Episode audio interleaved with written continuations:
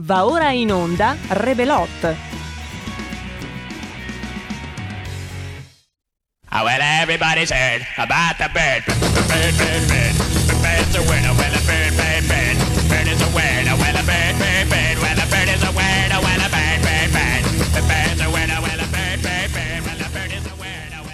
Tutto vero, tutto vero, tutto in diretta, Rebelot, Rebelot del venerdì, Rebelot speciale in diretta 2021 8 ottobre 2021 16 e 13, Marco Pinti dietro al microfono, Roberto Colombo là dove deve essere, alla parte tecnica.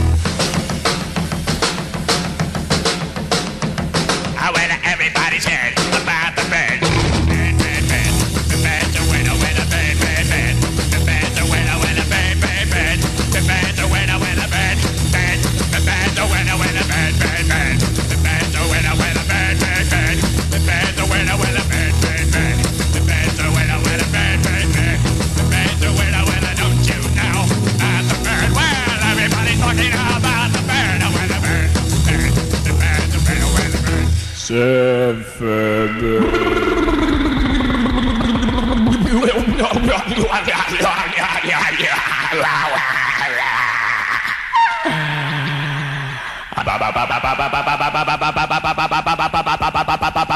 Mama, papa, mama, papa, mama, papa.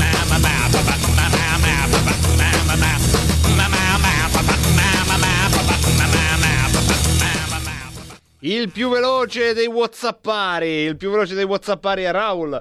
From Cesano Maderno, ma sogno o son desto? Allora avevo capito bene, è un ritorno ufficiale, ragazzi, è un ritorno. Io l'avevo detto che c'è l'eclisse di Rebelot e che poi ogni tanto sarebbe tornato a farsi vivo nel palinsesto. Ormai è diventato tipo l'olandese volante la trasmissione pirata del palinsesto ogni tanto dici ma cosa ah, Pitti due ore entra travolgendo travolgendo ciò che c'era prima una volta ve lo ricordate una volta quando intanto mi sto spogliando perché ci guarda in diretta ho pensato di aumentare lo share facendo mi tolgo un pezzettino alla volta eh? prima la felpina poi tutto il resto eh? poi intanto guardo alla camera con un occhio magnetico cappello fluente cuore sognante piede fetente che però non vedete, mosca che gira intorno a me, ma che bello, ma che ci sono le zanzare anche, ma che bello, così mi devo muovere apposta, beh, l'avete pensata bene.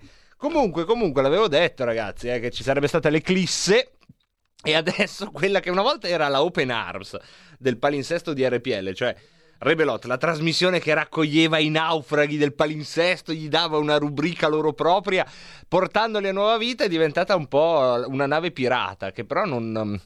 Come si chiamano le navi pirate? Non c'è un bel nome di una nave pirata?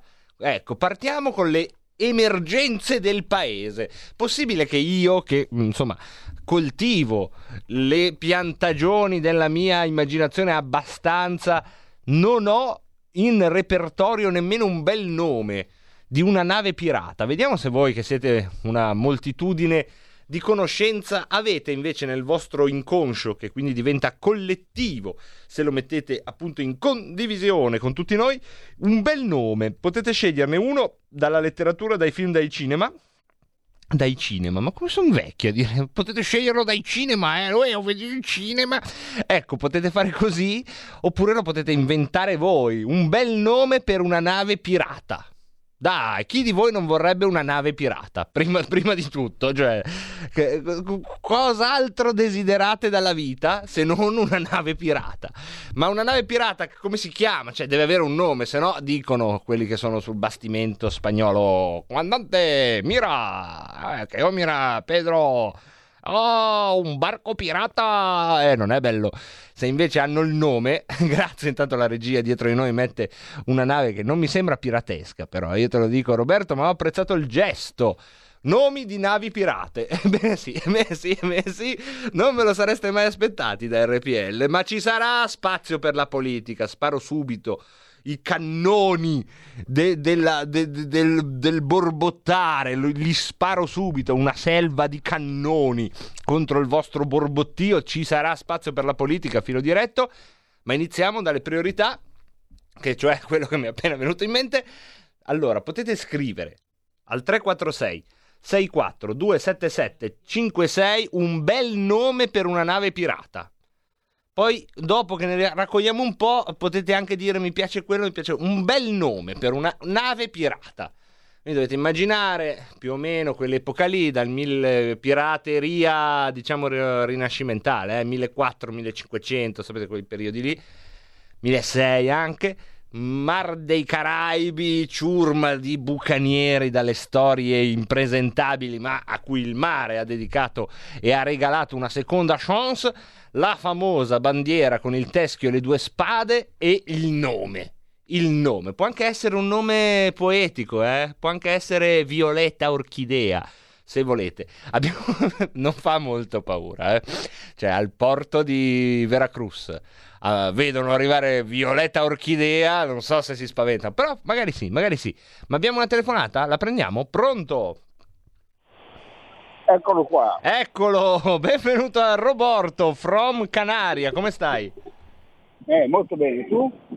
Io, come vedi, abbastanza bene, continuo a intingermi nelle minchiate finché va, va così, va, va abbastanza bene. No, mi sa che continui a intingere coda vaccinale. Eh, Non va bene. insomma, intingiamo dove possiamo intingere. Hai un nome per una Ecco. nave pirata, Roborto? Sì, mm, come, come- come il nome della bandiera, Jolly Roger. La Joy Roger, va bene, bello, classico. Jolly, Jolly, Jolly, Roger. Jolly Roger. Vedi Che che, pozzo di ignoranza sulla pirateria che sono. Non so Ecco, no, niente eh, della pirateria. Senti, ma Roborta, Roborta dove- Adesso abbiamo notizie da Roborta perché qui ci sono stati dei cambiamenti. Adesso, adesso saprete tutto. Adesso saprete tutto. Eh, eh, no, eh, un po' eh, non la sento, ero preoccupato. No, ma adesso vi diamo, vi diamo il comunicato su Roborta. Comunicato ufficiale. Un comunicato ufficiale perché qui sono successe Del delle tuo, cose. de- del tuo, del tuo addetto stampa. Dell'addetto stampa di Roborta, credo. No, del tuo, tuo, tuo. A mia tuo, volta. addetto stampa che dà il comunicato di Roborta. Eh, cioè, Vabbè, ormai, va insomma, bene. cioè, a certi livelli avere Ah, certo, certo. se Vuoi no- farlo tu, eh, Roborto? No, eh, potrebbe se no- farlo. Io nomino come. Se, eh, se, se no sono un pilota qualunque, scusa. Eh, se eh, bravo, l'addetto bravo, risposta esatta. Va bene, dai, ciao. Grazie, Roborto. Abbiamo un'altra telefonata. La prima. Pronto? Ciao Marco, Attenzione, attenzione, attenzione. Raffaella, e siamo a due su due. eh, Ormai sarà banda ascoltatori. Ciao, Raffa. Ciao, nome, ciao nome anch'io, Vai. Rosolina, Come? Roso- Roso- Rosolina, Rosolina, che bello, un nome per una nave pirata. Rosolina, Ma che bello, eh. Grazie Raffaella, un abbraccio. ciao ciao. Intanto siete in tanti a chiedermi di Roborta, anch'io mi sono chiesto di Roborta, e, e però ho appunto oh, una dichiarazione del suo portavoce, dell'addetto stampa. Sono l'addetto stampa di Roborta. No, gu- guardi, guardi, sedicente ha detto sta, come si chiama? Sono Cippo. Guardi, questa cosa che lei si chiama Cippo io ci credo poco, cioè già che abbia un addetto stampa... Beh, comunque, co- cosa è successo a Roborta? Roborta è in maternità. Ma come in maternità? Ma come? Ma cosa è successo? Non posso allontanarmi sei mesi. Non è mio, eh, perché io. Ah, no, potrebbe ancora essere mio. Ma madonna mia, no. Adesso ci sono io, Eh, Cippo. sì, buongiorno Cippo. Agli ordini. Eh, Pronto chi parla? pronto chi parla se lo chiede Cippo che prende il posto di Roborta che è in maternità. Speriamo di non averla inguaiata. In effetti io manco da sei mesi. E siamo ancora lì. Non so com'è però la gravidanza per i software. Se qualcuno sa, faccia sapere. 0266 20 35 29. Le linee sono aperte e libere su una questione di importantissima, diciamo così, eh, attualità, cioè trovare un bel nome per una nave pirata. È una cosa che può essere utile a ognuno di voi.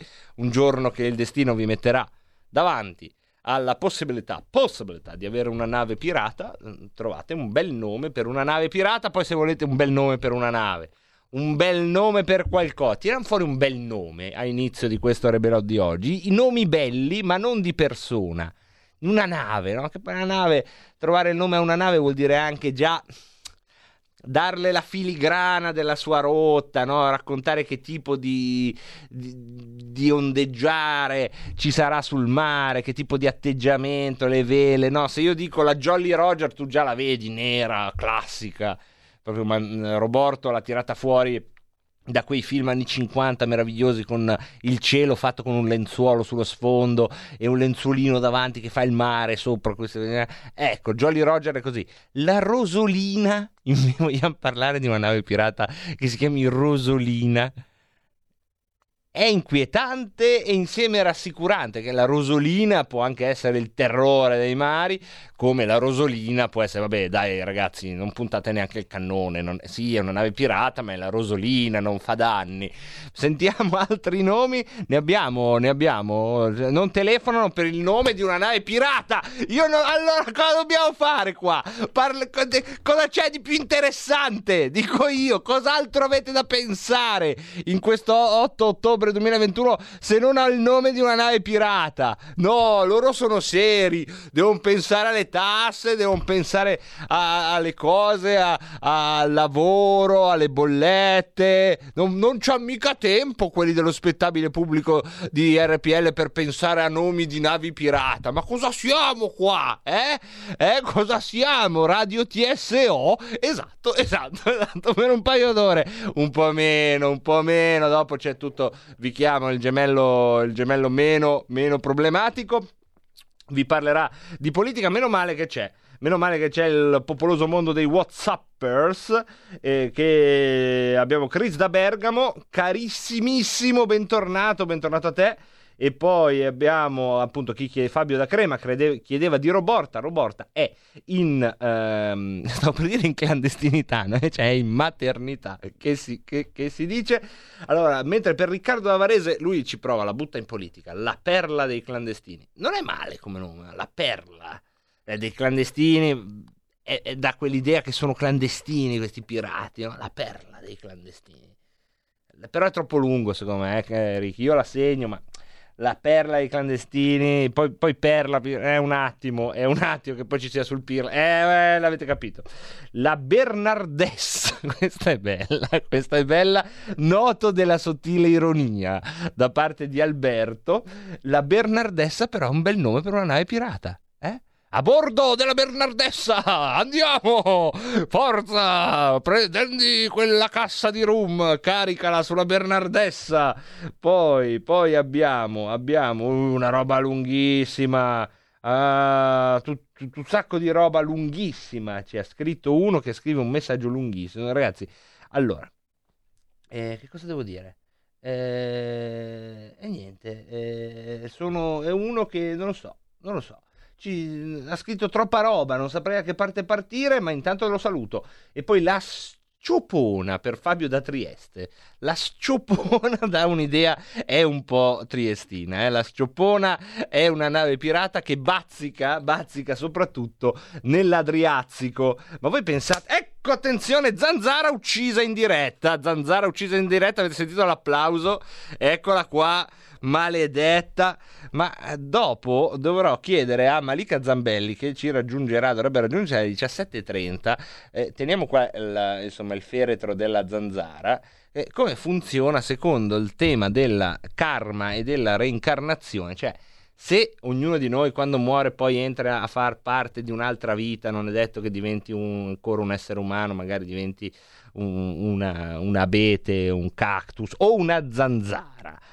Ecco, che, che, cosa ho appena fatto? E anche dal punto di vista giuridico, è legittimo uccidere le zanzare? Queste e tante altre domande purtroppo faranno parte delle prossime cose che ci diremo. Seriosoni, musoni, un po' di Elettra Lamborghini, poi parliamo d'altro. Dimmi se sei un uomo, vero un pistolero, se c'è dove amore criminale. Mi chiami e non rispondo su FaceTime. Ho un bikini solo per te, ma non mando foto in direct. Non faccio mai la fila per il club. Ti raggiungo dentro il privé, ma tu parli solo di te. Hai castelli di carte di credito, mi dai tutto quello che ti chiedo. Prometti l'oceano Pacifico, il circolo artico, ma dimmi se sei un uomo, vero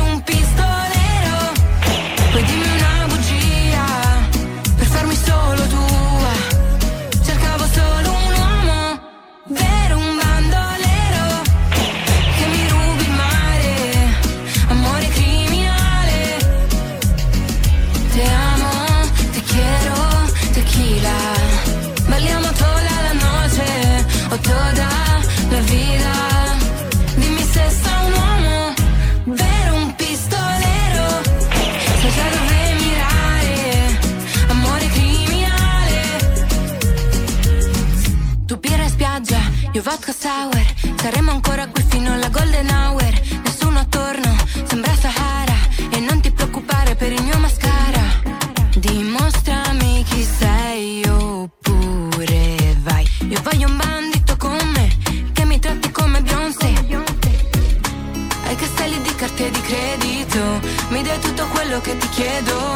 Prometti l'oceano Pacifico, il circolo artico. Ma dimmi se sei un uomo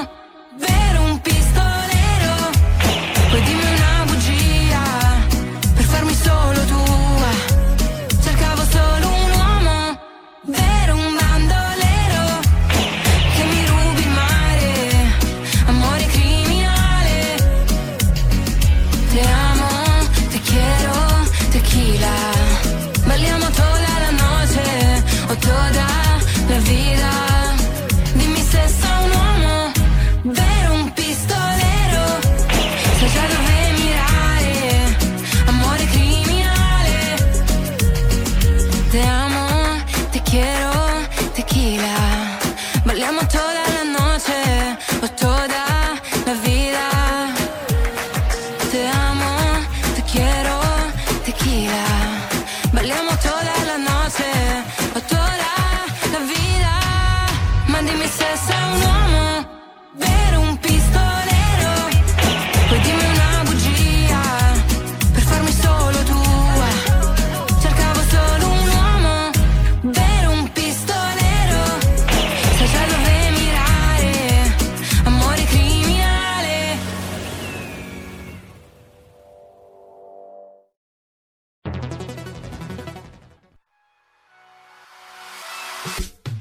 Sbaglia paga.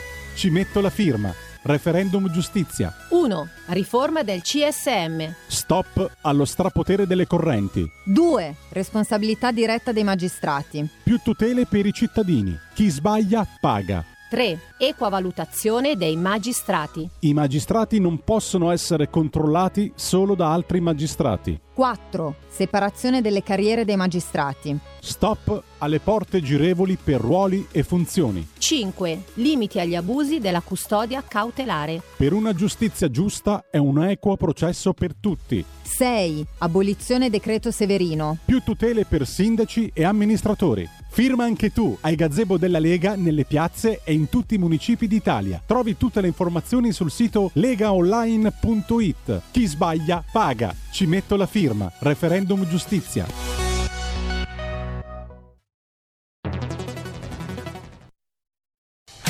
Porta con te ovunque RPL la tua radio. Scarica l'applicazione per smartphone o tablet dal tuo store o dal sito radiorpl.it. Cosa aspetti?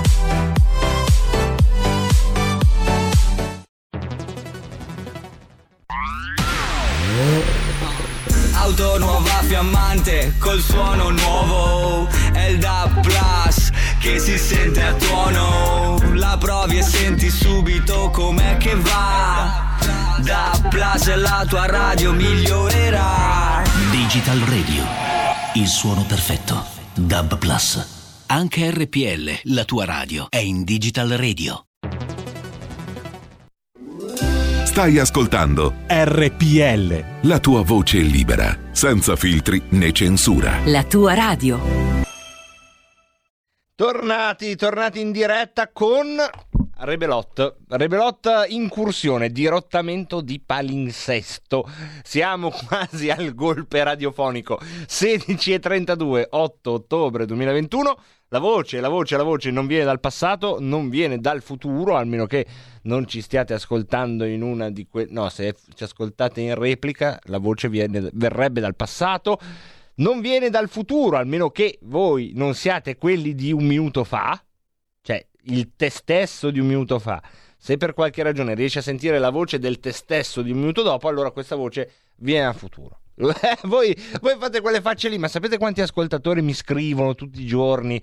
Pipiti, io sono il me stesso di ieri, ma da... Eh, dal futuro. Eh, allora noi qui parliamo di queste cose qua, eh. Entra tutto.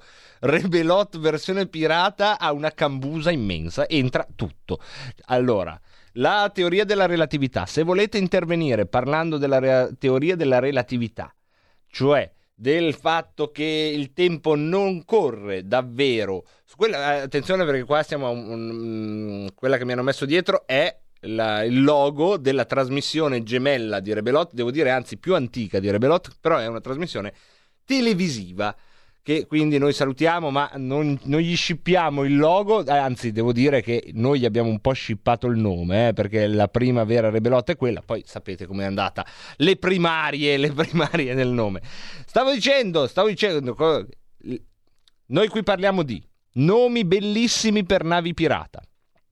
Se avete in mente un nome bellissimo per una nave pirata come Guido, che ha proposto la Pirapinchi, che è bella, Pira è l'idea del fuoco, Pinky è l'idea dei Pinky, che comunque sono una tribù molto bellicosa che vive nell'entroterra di quest'isola caraibica. State attenti, i Pinky, anche la Pira Pinky, papà, casino, sapete quanti ci hanno rimesso la pelle perché sono, hanno fatto eh, i leggeroni, dicendo, ma i Pinky sono bassi, più bassi dei pigmei, papà, i Pinky sono terribili. Eh. Grazie Guido, vedo che tu ne sai di pirateria. Abbiamo anche la Queen Mama Coaster. Raul da Cesare Maderno, che ovviamente anche lui un po' si stupisce no? di coloro che non hanno smesso di fare quello che stanno facendo per trovare un bel nome a una nave pirata. Purtroppo, purtroppo, l'imperfetta condizione del mondo e la necessità di venire incontro anche a quella porzione di pubblico ah, così ammalata di realismo mi costringe a tenere questa parte di trasmissione. Se volete, continuate per l'eternità a mandare bei nomi per navi pirate, ma siamo costretti ad allargare come il delta del Nilo quando va dove deve andare, cioè dove, dove, va il delta del Nilo. Parte da sotto e va verso su o va... Io il Nilo, seconda domanda della giornata, navi pirata, poi il Nilo, lungo fiume, è sempre, è sempre il logo di quell'altro, Roby. Eh? Ah, nella TV così noi bypassiamo. Però dai, mettiamo no, che sembra brutto, dai, che gli rubiamo il logo, poi giustamente si, ci resta male. E, ehm, dicevamo, il Nilo. Seconda domanda della giornata. Il Nilo. Ho capito, il Nilo. Eh, un attimo, ragazzi, qua eh, devo tenere d'occhio tutto. Vi ricordate le prime lezioni di storia, bambini, no? Andate in classe. Si inizia con i Sumeri e quegli altri, come si chiamavano? C'erano i Sumeri e quelli della Mesopotamia. No? I Sumeri che erano quelli con la scrittura cuneiforme, che facevano tutti i cunei per mandarsi un sms, dovevano prendere una stella, tu, tu, tu, ecco, i Sumeri. Dopodiché bla bla bla, si arriva invece ai primi fighi, dopo gli Assiri che erano sempre incazzati contro gli Ittiti che erano sempre incazzati e facevano queste battaglie di cui non ce ne fregava niente a 6 anni, non ce ne frega niente a 36, non ce ne fregherebbe niente. Ma arriviamo invece a quelli che un po' tutti ci siamo passati un po' affascinati, no? Quei, eh, gli egizi. Vi ricorderete in quelle prime spiegazioni di storia, eravamo bambini, ci raccontavano che il Nilo, esondando, rilasciava sulla, su, sull'argine del fiume, sulla costa del fiume, diciamo, il limo. Il Nilo che rilasciava il limo, già questo da bambini ci piaceva un sacco, perché lo capivi, cioè come si chiamava quel fiume lì? Nilo che da bambino ti piace come nome, no? Fosse stato il Mississippi magari non ci sarebbe piaciuto tanto. Nilo, bello, che esonda e lascia il limo, che è un'altra parola semplice che assomiglia... Ecco, quella roba lì ci ha affascinato tutti. Quello che però io mi chiedo ancora, da 30 anni a questa parte, è la corrente del Nilo. Voi come l'avete immaginata quando ve l'hanno spiegata la prima volta? Che correva, diciamo, dall'alto verso il basso guardando la cartina geografica o che risaliva dall'Africa verso il delta del Nilo? Seconda domanda della giornata. È importante anche questo. Eh? Vedete come una trasmissione varia che vi permette di spaziare su molti temi. Il terzo tema ci è stato portato dalla, dall'attualità, dal karma, dal groviglio di eventi che fanno un destino stiamo parlando di un omicidio. Beh, omicidio no, perché omicidio sarebbe omicidio, di uno zanzaricidio, di un'uccisione avvenuta in diretta. Ebbene sì, pochi minuti fa nell'indifferenza generale, anche quelli che sono in radiovisione non è che hanno visto sangue, però c'era una vita in questo studio, oltre alla mia e a quella di Roberto Colombo fino a poco fa. Eh? C'erano tre, tre vite. Erano la mia, con tutto quello che, che consegue, quella di Roberto Colombo, misteriosa, ma va bene così perché lui è parte tecnica, quindi è giusto che la sua vita rimanga avvolta nei, nei casi suoi, come è giusto. E poi, a proposito di chi eh, si faceva i casi suoi, c'era la zanzara. Una zanzara che mi è passata davanti un paio di volte. Devo dire, non aveva mai cercato di pungermi durante l'inizio della diretta, però la zanzara Cosa ho fatto io? Quando mi è passata in un punto preciso, le mie mani, che ormai sono diventate una contraerea formidabile, devo dire, perché buona- ho passato buona parte dell'estate in un luogo tropicale, e pam, colpita, eh? Ed è lì, stecchita. Quindi terza domanda, la difesa è sempre legittima? Sì? E se sì, in quali casi è giusto uccidere una zanzara? Anche questo fa parte di quello che noi potremmo riuscire a dire in questo nostro pomeriggio insieme. Dipende molto da voi, eh? Ricapitolando, Nilo va verso il basso o verso l'alto secondo voi? Come scorre il Nilo? Dalla- dal Mediterraneo giù in giù o da il- come si chiama ehm, il Kilimangiaro, quel che è in su? Fatecelo sapere se lo sapete oppure immaginatelo, eh, non chiediamo risposte esatte, vanno bene risposte immaginifiche, nomi per meravigliose navi pirata e in quali casi è giusto uccidere una zanzara. Dentro tutto questo pos- potete intervenire, le linee sono aperte e libere così come ci sono i- lo spazio per i vostri WhatsApp. Adriana, Adriana, un abbraccio ad Adriana che dice questo casino mi mancava. Grazie, grazie anche a me, Adriana, eh, devo dire anche a me. E poi abbiamo Paolo da TV. Paolo da TV, TV che come sapete è in provincia di TV. Non è vero, lo sappiamo dov'è TV. Treviso. Io proporrei Peque, perché non è una nave pirata, ma la mitica ballerina, baleniera, scusate, a caccia di Moby Dick. Io so proprio poco di sta roba, anche Moby Dick so che parla di questo Acab che va in cerca della balena bianca, so che è un libro gigantesco che andrebbe letto nella vita, non l'ho letto. E quindi non so neanche, so che non iniziava mica con chiamate, no, non vorrei dire boiate, non vorrei dire boiate, ma Moby Dick non è mica quello che inizia con, che c'ha l'incipit eh, con chiamatemi Ismaele, la butto lì, verifico con Google, verifichi... potete verificare voi, devo far tutto io qua, no, voi dico il pubblico, eh, non te Roberto Colombo, a proposito di pubblico, ci hanno scritto, ci hanno segnalato, sono come sempre con noi, eh, li saluto tutti in maniera circondariale, come diciamo noi a Poggio Reale, tutti gli amici che si stanno occupando di costruire denti. So- giuro, ci sono almeno 5 WhatsApp di persone che di lavoro tra loro non si conoscono, ma loro tutti di lavoro fanno gli odontotecnici per qualche ragione. Questa è la radio, come tutti ormai sanno, che è la radio preferita dagli odontotecnici. E poi abbiamo Ravizza che vorrebbe chiamare la sua nave la Novax. E anche qui incominciamo, vedete come no? Queste acque paludose di chiacchiere apparentemente oziose, nave pirata, il Nilo, la zanzara, vedete no? come pff, questa lentezza della corrente, anche finto turbinosa di questo inizio di Rebelotto, che sembra quel- quei fiumi che sembrano veloci, perché se tu ci butti dentro un tronco sembra che vada veloce, ma in realtà nell'insieme non va lento. Eh, Iniziano a spuntare dalla corrente del fiume alcuni argomenti, Novax. Posso buttare anch'io degli argomenti dal ponte così proprio a pasturo nel fiume di Rebelot. Li butto, attenzione, un'altra zanzara, la vendetta delle zanzare. Ma cosa avete fatto qua? Avete allevato zanzare in mia assenza. Pasturo anche nomi di località che non sono a caso, ma che è bene ricordare e salmodiare tutti i giorni da qui al 17 e 18 ottobre, perché sono le località dove si terrà il dove si terranno i i ba i, ba, i bacini. Non lo so se ci saranno dei bacini. Dove si terranno i ball i ball? I balletti. No no cioè forse anche i balletti perché hanno riaperto al 50% mi pare le sale da ballo e le discoteche quindi si terranno anche finalmente i balletti. Ma ci saranno il 17 18 ottobre nelle località che vi sto per dire Cosa ci sarà di più importante di tutte queste cose qua? Ci saranno i ballo... balloncini. Non ci saranno... Dai ragazzi, i ballottaggi. Dove ci saranno? Ve li dico, eh. Sono da ricordare, sono... Allora, tre capoluoghi di regione. Roma, Torino, Trieste. Facili da ricordare, come, come si dice? Come, ma con gran pena le reca giù, no? Roma, Torino, Trieste. Poi, Benevento, Caserta, Isernia... Latina, Savona e Varese. Sono dei nomi anche bellissimi, perché secondo me hanno scelto di andare al ballottaggio le città che avevano un nome più bello.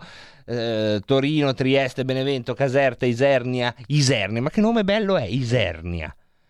Chi- Quando hanno deciso di dare quel nome, in Isernia, Latina, pam, cioè, eh, la- Latina, Savona, Savona, ti porto a cena a Savona. Tu dici, "Eh, ma stai- sei già sazio se ti porto a cena a Savona. Invece l'ultima, quella che eh, mi dà la possibilità ogni volta che mi chiedono, ma tu di dove sei? Di dare quell'idea a metà tra l'Alaska e il Canada.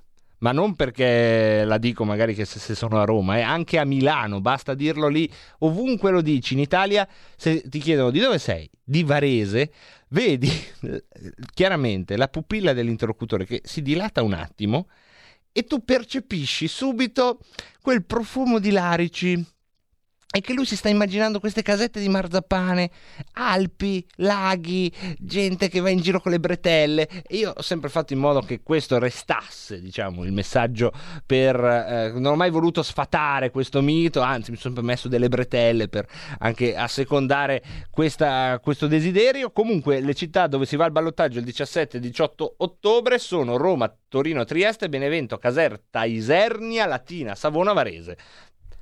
Tra poco ve le chiedo a memoria, eh? perché non è che siamo qua a fare le cose tanto per. Intanto abbiamo alcune risposte su questioni importanti. Il Nilo. Il Nilo scorre in giù dai grandi laghi del Mediterraneo. Nessun fiume può scorrere in su, ci scrive Roborto. L'acqua va sempre in discesa. Il, il Nilo scorre in giù, ci scrive, dai grandi laghi al Mediterraneo. Ah, ok, scorre in giù, ma guardando la cartina va verso l'alto. Dai grandi laghi al Mediterraneo. Certo che nessun fiume può scorrere verso l'altro, per il momento, per il momento. Mentre, mentre anche Raul da Cesano Maderno, anche lui, anche lui, abbiamo già una risposta, vedete? Il Nilo scorre verso nord.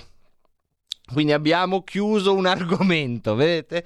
Quando pensate al Nilo non fate come me, cioè pensandolo che scorre lungo la parete dove avete messo la cartina geografica. E io pensavo così, no, in discesa. Va pensato al contrario. Non, non vi rivoluziona qualcosa nella visione del mondo, no. Non ve la eh, che ve frega voi, eh. Che ve frega del Nilo, se sono le, se le- quelle 5 meno un quarto, siete lì a fare molari su molari, che ve frega del Nilo, vabbè. Invece no, scorre verso nord, quindi dal basso verso l'alto si apre a delta come gli argomenti di questa nostra trasmissione pirata. Abbiamo detto nomi di navi pirate, ve ne abbiamo detti un po', ma se servono chiedeteli, eh. Eh, ribaltiamo anche un po' la questione. Se volete potete fare così, ci telefonate e ci dice Pinti scusami avrei bisogno eh, un nome di una nave pirata. Io ne ho qua una decina, ve li do. Sono qua apposta per darvi nomi di navi pirate. Che bella questa cosa per cui qualcuno intanto che sei in diretta ti chiama, segno che non ti stanno ascoltando. E infine sulla zanzara è sempre Raul da Cesano Maderno a dire le zanzare si reincarnano in persone rompicoglioni. Quindi io ho dato vita a un rompicoglioni pochi minuti fa, mentre io ho ucciso la zanzara. Qui a Niguarda, dove credo ci sia la maternità, in quell'esatto momento si è incarnato un rompicoglioni in più. Può essere, può essere, se volete, possiamo dargli un nome, se volete. Beh, quello ci penserà il padre, insomma, dargli un cognome. Stiamo qua ma- mica a far tutto noi qua, eh, in questa nostra diretta, in questa nostra diretta dirottata che è arrivata alle ore 16.47 con tutto quello che ci stiamo dicendo e con le linee che sono aperte e libere se volete. O se non volete, no, eh. O non vi affaticate eh, a intervenire in diretta perché siete un po' confusi. Tra- cioè, eh, se non riuscite a star dietro alle navi pirata, al Nilo che scorre verso nord, a- al momento in cui si può o non si può uccidere una zanzara, cioè, se tutta questa roba vi crea disagio, no. Se invece pensate, come penserei io al vostro posto, finalmente qualcuno che le canta, eh, finalmente una radio che ha il coraggio di toccare argomenti spinosi, chiamateci 0266 20 35 29. Vi ricordo che però prima di intervenire in diretta dovrete dire a memoria la catena dei ballottaggi. Roma, Torino, Trieste, Benevento, Caserta, Isernia, Latina, Savona e Varese. A proposito dei ballottaggi ci scrivono, non dico il nome ma è una domanda che ho sentito piuttosto spesso, ma chi non ha votato al primo turno può votare al secondo? Ebbene sì, sì, può votare al secondo, al, eh, il giorno sono il 17 e il 18, eh, ve lo ricordo a entrambi, a entrambi chi? Ah, Sia a me che a loro, no? perché c'è questa bella idea democratica. Intanto è arrivato filologico. Ciao Filo, eh, mm, cosa c'è? No, non ti lamentare, Filo, tanto era voluto. Abbiamo iniziato parlando di, di tante cose, dobbiamo ampliare, no? Queste- questo mondo, la bolla che rinchiude il mondo e poi dopo, piano piano, dopo come il Nilo che va verso il Mediterraneo, anche noi andremo verso un Mediterraneo di filo diretto che sarà intorno alle 17.30 dove sentiremo e parleremo di tutto quello che si è mosso nell'ultima settimana in questo momento di mezzo in cui siamo in questo momento, no? Sì, sto per parlare di politica. Già abbiamo un segnale acustico quando uno inizia a parlare di politica? Lo possiamo produrre? Uno qualsiasi. Da, da adesso diventa il segnale acustico. Vediamo un po' dalla regia se abbiamo un segnale acustico. Quando B... Se, se no faccio io B. B. Però B è un po' triste. C'è una roba tipo pin pin. Un campanellino, tipo un hotel. Ting. Che poi ci sono ancora i campanellini all'hotel, ma c'è sempre quello della reception, quindi non è mai utile suonare quel campanellino lì. Però l'hanno tenuto lì, eh.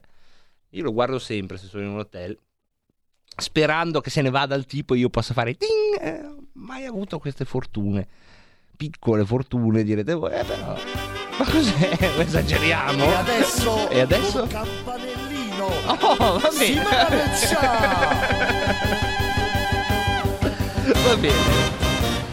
Va bene, va bene, approvo, approvo, approvo. Mi hai stupito piacevolmente, grazie Roberto. A me andava bene anche un bing. Per parlare della politica, sì, perché siamo in mezzo, eh. Siamo in mezzo al primo turno delle amministrative che è andato come avete visto, i ballottaggi che si terranno nei luoghi che vi ho appena detto e che vi ripeterò alla nausea per, eh, pro- per le prossime due ore e anche su questo sentiremo che cosa ne pensate sia voi sia che aria avete intercettato eh, ne- nelle vostre giornate che avete sicuramente già passato queste giornate a auscultare le genti negli autobus. Lo so come siete fatti voi eh, che guardate cosa, cosa dicono gli altri che leggete sui facebook che pensate dei pensieri vostri. Ecco anche tutta sta roba eh, ci fa piacere ci fa piacere. Se la dite adesso finisce nel calderone con tutto il resto eh, io ve lo dico. Dopo dopo appena dal Nilo da- partendo da sud verso nord con un delta a forchetta ci infileremo nel gran Mediterraneo del filo diretto allora lì l'acqua sarà diciamo salata perché l'acqua del Nilo ha il limo ma è dolce eh? o anche eh, leggermente effervescente dalle parti di eh, Abu Simbel eh, che sarà sul Nilo perché tutti i posti del- dell'Egitto sono sul Nilo se siete in Egitto se ci ascoltate in Egitto e vi siete persi Guardate che eh, non c'è problema. Io so che c'è almeno un ascoltatore in questo momento che è in Egitto con un 4x4 e per qualche ragione con l'applicazione del telefonino sta ascoltando noi. Se pensi che ti sei perso e sei in Egitto, uh, vai verso est finché non incontri un fiume. A quel punto, quando il fiume è davanti a te, devi girare a sinistra e prima o poi trovi una, una città. Se è Abu Simbel vedrai che hanno quest'acqua leggermente frizzante. Ma questa è un'altra storia. Prendiamo una telefonata. Tutto noi dobbiamo fare salvare anche vite a Rebelot. Pronto? Pronto? Eccolo, comandi. Pad- Padania libera. Eh, Padania, in- parlando per l'appunto di dimensioni parallele, ce ne sarà una probabilmente Senti, dove... senti, guarda, Dica. io non ho voglia di sentire le stupidaggini. Eh, allora guardi, mi dispiace, questo è un palinsesto che ha dirottato su queste, No, su queste frequenze. cosa. Dica. Tu sei di Varese? Sì. Ecco, sa- sarebbe bene che, che, mh, che- che intervenissi in un modo un, un po' meno... mh? Mm? Dobbiamo fare il ballottaggio. Eh, Sì. Ricordatevi che brava, tanta gente non ha, non ha votato perché ci trattate da stupidi, in tutti i sensi. noi senti con i problemi gravi, Sì, siamo, abbiamo i figli disoccupati, Sì. eh, siamo malati, che cercano a scuola e, e non fanno la reazione nelle aule, eccetera, eccetera. Eh, ce n'è un sacco di problemi, E- certo. E avete la pretesa, eh. la pretesa di, di contare sulle bagianate invece E beh, un po' di allegria, le Sciura, non è che No, anche in no, tempo da no, guerra eh, si rideva, non è che... Ci, ci sono dei momenti Eh. in cui l'allegria si capisce. Eh, In questi momenti Eh. bisogna serrare le file, mio caro coso. Guarda che eh, a Varese è nata la Lega e non dovete lasciarla morire per fare mm, ti aggredita a parola che, No, no, la dica, la dica. che meritavi. Ma la dica, la dica. No, no, non fate gli stupidi. Oh, ecco, erano gli stupidi, pensavo Parlate- peggio. Andate a parlare direttamente con la gente, con i bisogni della gente, andate dai giovani a vedere nelle scuole cosa sta succedendo. E invece domanda di la scuola, il lavoro, andate nelle scuole, i trasporti che i nostri figli di tutta la, la provincia vengono a scuola a Varese, che- i problemi veri dovete andare a dire alla gente, allora voteranno. Ciao. Grazie Sciura. Oh, mi mancavano ste bastonate in diretta. Sai che poi ti mancano anche queste alla fine. Cioè, ti manca che... No, no, te lo giuro, tu non lo puoi capire Roberto perché sei, sei qui tutto il giorno. Ma a me mancava anche questo, perché te sei qua, che insomma cerchi, no? E, poi PAM! Ti... Una bastonata. Grazie Sciura. Prendiamo la telefonata, pronto? Pronto? Pronto? Questo è silenzioso addirittura, silenzioso. Comunque, tra poco, tra poco ci sarà la rubrica Parola di scrittore con Pierluigi Pellegrini e il sottoscritto se sarà sopportato. Più tardi alle 17.30 invece entreremo nel mare magnum della, eh, della politica. A chi sta scrivendo dico non arrabbiatevi per difendermi. Sentiamo, sentiamo la canzone delle 5, dai. Canzone. è o- ah, no, manca ancora due minuti. Due minuti. Vedi come non c'ho più... Una volta c'avevo il... eh, due minuti. Due minuti. Eh, allora abbiamo un po'.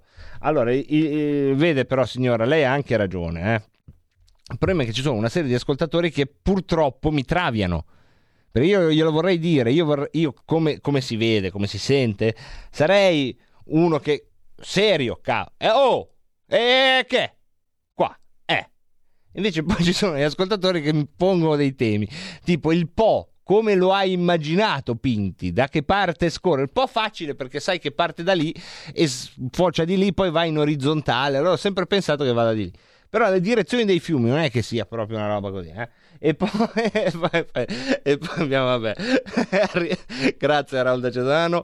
E poi abbiamo, abbiamo, abbiamo Marisa, Marisa, Marisa, non temere. Tra poco c'è il filo diretto come viene fatto. Mamma mia, ragazzi, oh, ma eh? Però va bene, va bene, va bene così. Ci piace, ci piace anche così.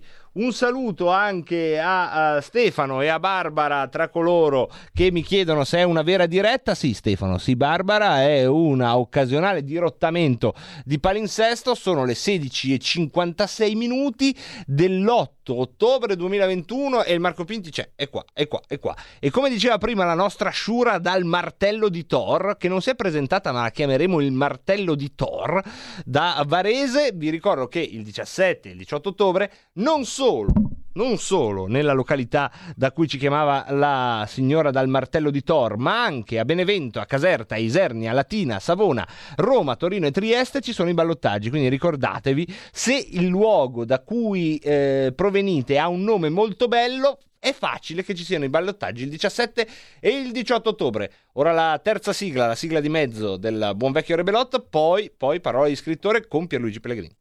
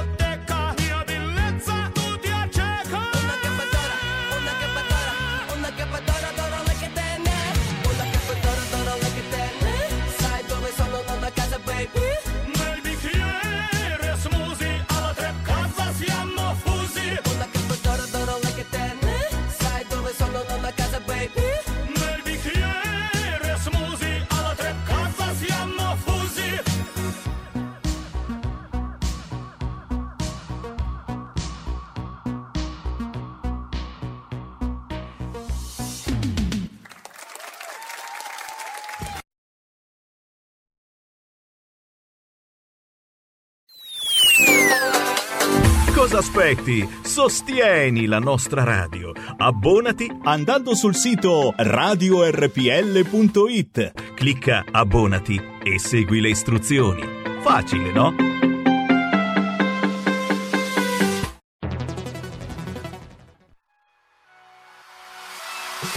Chi sbaglia paga.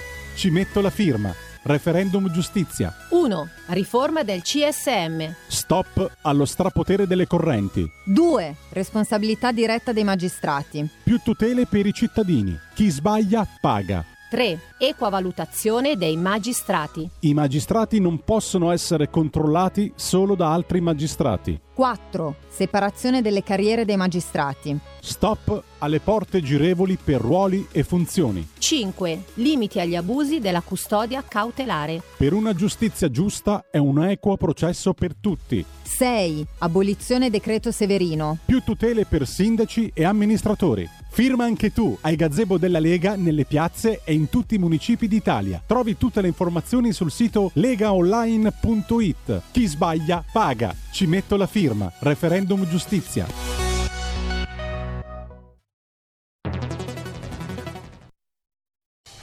Porta con te ovunque RPL la tua radio. Scarica l'applicazione per smartphone o tablet dal tuo store o dal sito radiorpl.it. Cosa aspetti?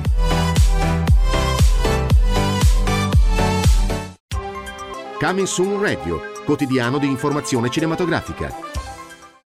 The Last Duel. Jacques Legris è entrato in casa nostra. Mi ha aggredita. L'accusa è falsa. Dal regista Ridley Scott. Dico la verità. Matt Damon, Jodie Comer, Adam Driver, Ben Affleck.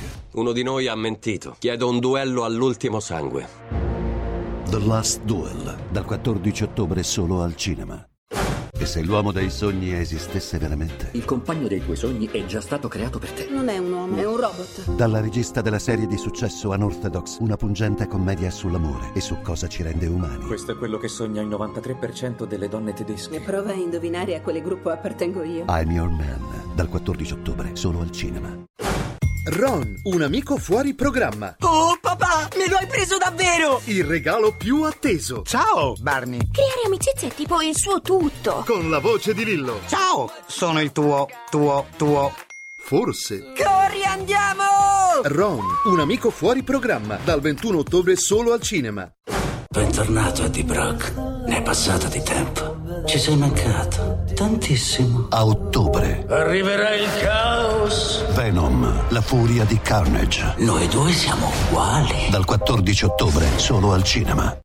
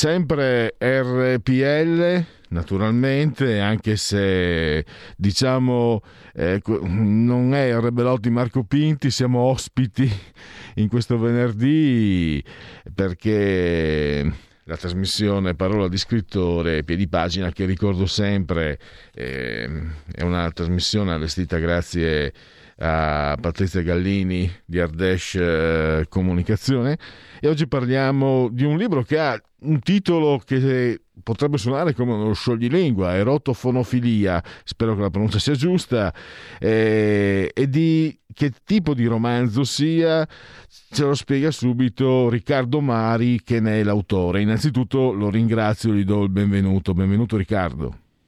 Ciao, buona- buonasera a tutti. All- allora, io sono andato a ricercare eh, l'erotofonofilia, eh, è una parafilia che ha a che vedere col sadismo sessuale, mutilazioni, cannibalismo, insomma, è, è un titolo che comincia già a spiegare quello che i lettori troveranno nel tuo libro. Sì, sì, in parte sì. eh, il libro è nato, è nato partendo dalla storia del mostro di Firenze. Io mi sono trasferito, ho sempre vissuto a Milano, mi sono trasferito in Toscana da ormai cinque anni e mi sono trovato proprio nella zona in cui sono avvenuti parte dei delitti e siccome sul mostro di Firenze ne hanno scritti 200.000 e potresti scrivere un'enciclopedia perché ogni 5 minuti salta fuori qualcosa di, di particolarmente nuovo, anche se non è nuovo perché poi alla fine non porta a una reale soluzione. Allora sono partito da questa idea per poi creare un giallo e quindi mm, è una sorta di, di dossier come fondo con appunto un'altra storia che si, eh, si sviluppa al di sopra di questa. Volevo chiederti anche, mh, noi diciamo, mh, mh, io sono un lettore un po' più superficiale per certi aspetti ehm, del genere. ehm, la letteratura americana mi sembra abbia titoli, autori eh, che parlano di serial killer, eccetera. Volevo chi- Poi abbiamo soprattutto, i... ah, no, soprattutto, abbiamo parallelamente anche i grandi film mm, che hanno fatto, che ormai sono direi eh, dei, dei riferimenti per, per il cinema. no? Non era così prima del silenzio degli innocenti, anzi prima di Manhunter dell'86, Frammenti un omicidio, che è sempre tratto dallo stesso autore. Eh, il cinema, eh, non è, secondo me, non, era, non riusciva a trattare un argomento così complesso, così di forte impatto. Volevo capire, tu ti sei ispirato anche ai, nel tuo bagagliaio, penso che tu abbia anche eh, alcuni, alcuni di questi frammenti. Sì, sicuramente eh, la, la- la storia cinematografica di questo tipo mh, ha diversi esempi, però credo che appunto tu abbia citato le, mh, le- le cose principali, perché in realtà Menanter il primo, ma poi anche il rifacimento, il silenzio degli innocenti, secondo me soprattutto ha, ha creato sicuramente un, un interesse mh, su, su questi argomenti, perché poi sono argomenti sicuramente molto crudi, molto cruenti, ma sono argomenti che purtroppo fanno parte della nostra società e, e negli anni negli anni 70-80 in America ehm, c'erano in attività veramente 5, 6, 7 serial killer tra i più feroci della storia. Quello italiano è un po' più particolare perché non si parlava di serial killer, in realtà il primo, eh, la prima volta che è stato nominato un serial killer è proprio con il mostro di Firenze, anche se poi ce ne sono stati altri, anche se ce ne sono stati altri che hanno fatto cose eclatanti, perché comunque c'è il mostro di Modena, ce ne sono tanti, però questo credo abbia creato il presupposto in Italia da parte degli inquirenti di considerare questo tipo di figura del- del- dell'assassino seriale. E soprattutto perché le uccisioni erano di giovani coppiette, quindi per esempio il mostro di Modena uccideva prostitute, tossicodipendenti, quindi nell'opinione pubblica è passato sempre molto eh, di- di- marginalmente. Purtroppo c'è questa differenza anche. Volevo chiederti anche, partiamo mh, diciamo dal protagonista, Francesco Manna, un eh, fumettista non di grande successo che, ti- che si tra- trasferisce nella zona del Chianti. Come hai costruito questo personaggio? Ti sei, hai fatto qualche riferimento? Hai, hai pensato a qualche riferimento? No, non, non ci sono riferimenti. Diciamo, che i riferimenti sono comunque, credo che mh, almeno per quanto mi riguarda, eh, ogni personaggio che costruisco ha sicuramente una parte mh, che mi riguarda, chiaramente. E in qualche modo da lì poi eh, scegli altre strade, quindi parti da una base che può essere tua eh, a livello di, di- di personalità, poi la sviluppi in maniera diversa. In realtà ho preso il cognome di mia moglie che è Mana e ho utilizzato questa, questa cosa creando questo personaggio che in realtà è, è un po' particolare perché è un fumettista che Ecco, come- per- perché hai scelto proprio un fumettista? Ma era iniziato con, con uno scrittore, ma poi è stato cambiato perché gli scrittori che poi fanno un- una serie di ricerche ce ne sono sempre molti. E allora l'idea era quella del fumettista che invece bravo a disegnare ma eh, scarso sulla sceneggiatura, quindi i suoi fumetti, le sue storie hanno questa sceneggiatura debole e a quel punto decide di mettersi invece alla prova con qualcosa di diverso, che non è un fumetto, eh, ma è un vero e proprio libro. Ne è saltata fuori abbastanza casualmente, anche perché comunque devo trovare una figura che in qualche modo giustificasse un'indagine, una sorta di, di- di, eh, di studio che è quello che ho fatto io, cioè studiare la storia della nostra di Firenze per capirne i vari aspetti. A me interessava molto dal punto di vista sociologico e, e- e tutti i personaggi che ruotano in questa vicenda, che sono tantissimi, cioè bisognerebbe veramente scrivere un'enciclopedia. Una curiosità, ti hai fatto anche riferimento a materiale eh, diciamo mh, giornalistico, no? Hai riferimento no, al mostro di Firenze che si diceva prima. Hai adoperato anche materiale eh, di cronaca o hai preferito costruire? Prego.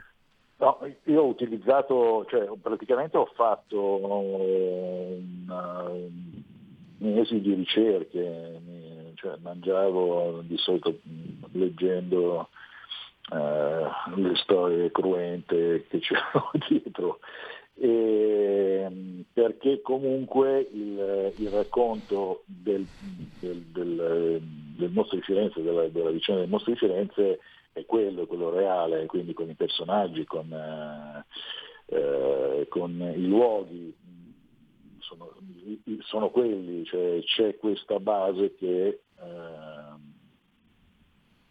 fondamentalmente giornalistica, sì, certo. Un altro punto, eh, si pensava, io parto anche da, da- da- da- quello che può essere una mia ricostruzione personalissima, ma in genere quando si pensa al serial killer si fa riferimento a una degradazione della, della città, del mondo urbano, della- magari anche della, della mega città, della grande città. Invece la storia, come anche il caso di- del mostro di Firenze, ma anche altri che adesso mh, vado un po' così a memoria, però mi ricordo questo punto che eh, sc- abbiamo scoperto dalle cronache che spesso invece i serial killer agiscono in provincia e una provincia che non è sempre una provincia Felix eh, come magari eh, possiamo, possiamo immaginare.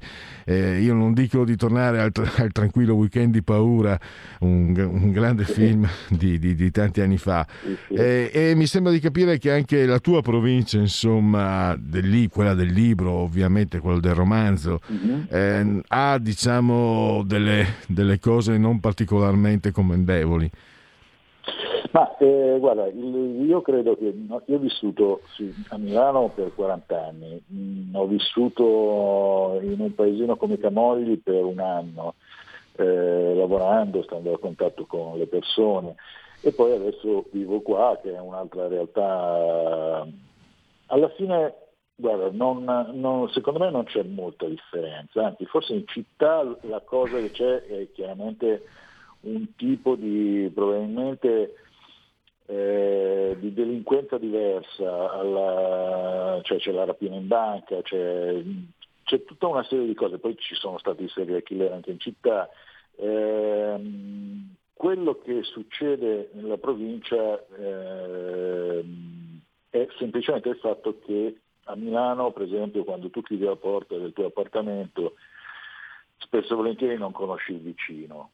Ehm, in provincia questo non succede, cioè nei, nei piccoli centri comunque conosci tutti, quindi la cosa si fa ancora più interessante a livello sociologico perché tu veramente potresti mangiare di fianco a qualcuno che in realtà è un tipo o andare a bere l'aperitivo con un tipo come poi è saltato fuori essere il Pacciani che violentava le figlie eccetera eccetera. Questa cosa però nelle, nelle campagne, nel- nelle- credo che ci siano tantissime figure di questo tipo. Eh, in città adesso è venuta fuori questa cosa del- della violenza sulle donne, eh, sui, sui femminicidi, che ha una, una connotazione un po' diversa, ma la violenza in realtà domestica c'è sempre stata, c'è sempre stata oscurata da tutta una serie di eh, circostanze, anche il solo fatto di vivere in un casale in mezzo alla campagna, lontano dal paese anche solo, quindi c'è una- un rapporto con la natura e chiaramente eh, la bestialità molto più, molto più, molto più presente, ma in realtà non, non cambia molto, cioè nel- nel- nelle città e nei paesi non, non c'è una, secondo me una grande differenza, c'è semplicemente appunto magari la distanza tra, tra le cose che è diversa. Eh, poi le, le melenarci ci sono dappertutto, Certo. eh, le malattie, le perversioni ci sono dappertutto, sempre di più le si, le si nota nelle, nelle- nelle- nelle chiusure, nelle chiusure mentali, perché chiaramente la crescita in, una- in un ambiente dove tutto è proibito, tutto è vietato, tutto è male, eccetera, eccetera, chiaramente dà sfogo, e l'abbiamo visto su tutti, cioè andando a studiare serial killer americani, andando a studiare eh, nella maggior parte dei casi appunto ci sono grosse credenze religiose che non ti permettono nulla, ehm, c'è questa, eh, questa sorta di, di- di- di- non mi viene il termine, ba- bacchettonismo, però eh, di, di- sì, di- di essere bacchettoni che spesso e volentieri poi porta a eh, delle patologie eh, non indifferenti. Beh, sicuramente una società sempre più complessa ti condiziona mh, con, con i suoi modelli, no? tende eh, a condizionarti anche solo con i suoi modelli, quindi a, mh, a creare eh, delle- de- de- degli spazi molto angusti nei quali muoverci, quello è sicuramente vero. Ecco, Io credo che l'essere umano abbia i suoi spazi angusti ovunque, cioè, cioè chiunque abbia i suoi spazi angusti. Poi qualcuno purtroppo li tira fuori e li, li- li porta alla luce del sole, scavalla quel... Ecco appunto nel- in questo romanzo ho, visto che eh, si- ci si interroga anche, no? si cammina sul filo del rasoio, il confine tra il bene e il male. Sì. Quindi hai, hai- hai usato anche situazioni di, di introspezione. Sì, assolutamente, sì, sì. Questo, questo lavoro è un lavoro che faccio da sempre, nel senso che eh, l'osservare la gente è una cosa che mi viene abbastanza naturale dal, anche il piccolo comportamento e lo, lo- lo faccio chiaramente, lo, lo- noto anche su me stesso. E, ehm, Dal, dal punto di vista linguistico mi incuriosisce che stile sei eh, dalla parte di Mario Puzzo, l'autore del Padrino, che diceva mai scrivere in prima persona, mentre altri eh, ha- hanno la necessità di scrivere in prima persona per far eh, diciamo emergere anche le situazioni introspettive. Tu cosa hai scelto? Ma guarda, ehm, io scrivo sia in prima persona che in terza persona, perché in ogni caso ehm, dipende dalla situazione. Il primo romanzo che ho scritto è molto in prima persona. Eh, in realtà viene usato tutto, cioè viene usato la prima e la terza persona perché è una storia che racconto, è la stessa storia raccontata in quattro modi diversi. Qui ehm, viene raccontato in terza persona, se non mi ricordo male, perché poi l'ho scritto già da un po' di tempo e non l'ho riletto ancora. Ehm, però no, non sono per... dipende dalla storia. Ma tu sì, storia, secondo me. Quando ehm, prepari un romanzo, come, come ti piace preparare il lavoro? Eh, fai riferimento magari a degli schemi oppure ehm, fai, come Sime- fai come Simenon che scriveva, che siccome voleva vivere alla grande, scriveva un romanzo in pochi giorni, però per farlo si chiudeva dentro in una stanza di, di uno dei suoi castelli, si faceva passare il cibo sotto la porta e scriveva, scriveva, scriveva, scriveva, poi alla fine faceva sintesi. Ecco, No, tu...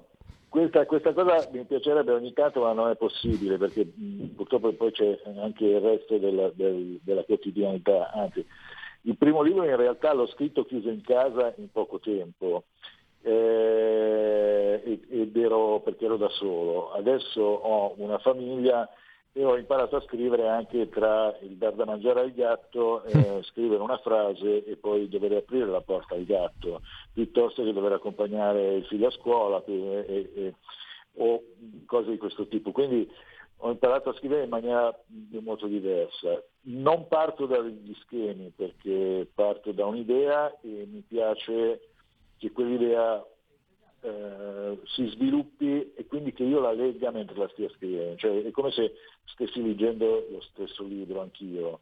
Non voglio sapere come va a finire, non voglio avere già il finale pronto perché insomma, probabilmente mi annoierei e invece la storia parte chiaramente da, da- da una base, da un'idea di, di- di quello che si vuole fare, però poi si sviluppa da sola, nel senso scrivendo. E Quindi piano piano i personaggi po- mi portano da qualche parte, le situazioni mi portano da, da qualche parte e arrivo fino alla fine. Ma- Quindi per me è un leggerlo. Ecco, eh, eh, questo è, è anche un libro giallo, no? un romanzo giallo. La trama, come per non cadere in contraddizioni, per non magari dover eh, riscrivere quello che è stato scritto all'inizio, eh, mi incuriosisce questo, quando, lo chiedo quasi sempre eh, a voi scrittori, soprattutto mh, quando, siete, quando si parla di romanzi gialli. La trama è chiaramente no? un riferimento eh, che, che serve anche moltissimo per, per, eh, destare l'attenzione del, del lettore. Sì. Con la trama come ti sei comportato?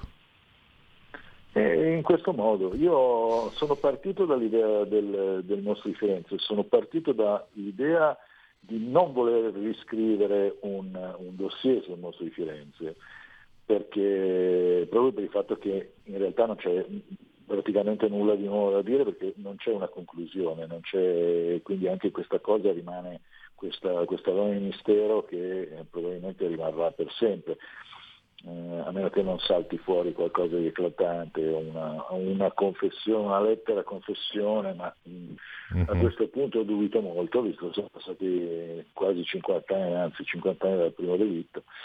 Ehm, la trama quindi è partita da quello, ma poi già avendo l'idea di voler scrivere un, un giallo, cioè una storia che, che poi si, si staccasse da quello, oppure si sovrapponesse a quella in realtà.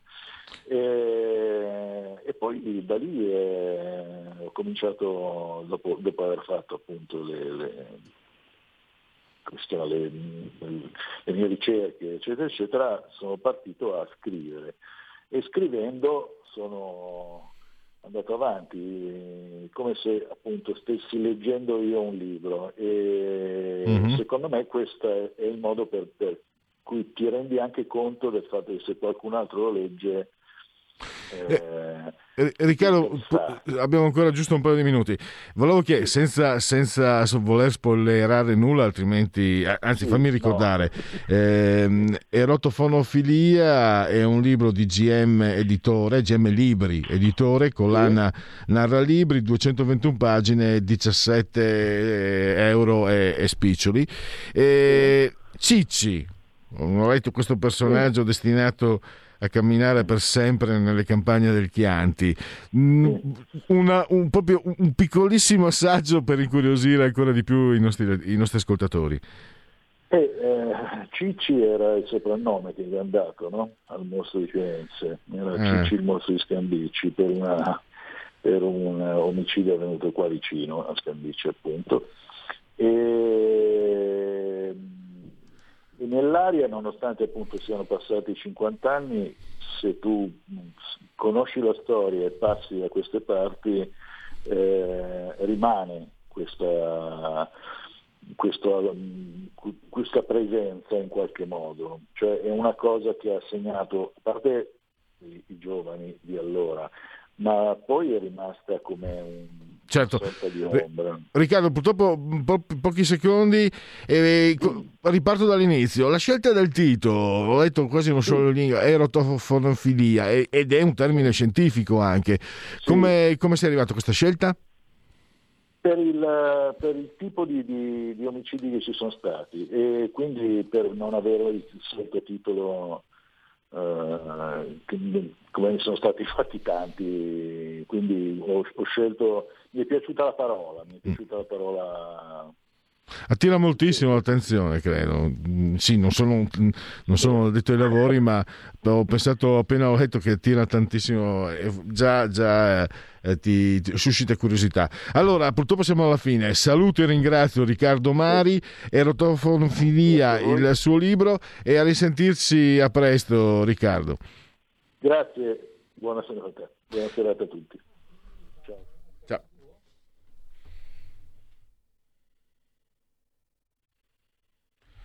Siamo, siamo ancora. Allora, eh, adesso ritorna subito il, Ma- il Marciano Pinti, il Rebelot. Mi ero dimenticato. Grazie a tutti, grazie a Roberto Colme in cabina di regia, a voi ascoltatori. E mi raccomando, buoni fix ciancena a tutti. Ciao. Stai ascoltando RPL. la tua voce libera, senza filtri né censura. La tua radio.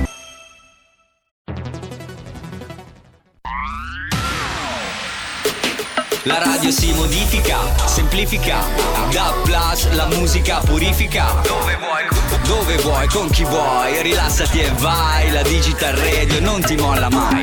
Mi abbandono in questo viaggio, digitalizzo la frequenza con il suono che è uno spasso. Se penso a prima non ci credo, yo. Da plus è la svolta, qui lo dico e qui lo spiego.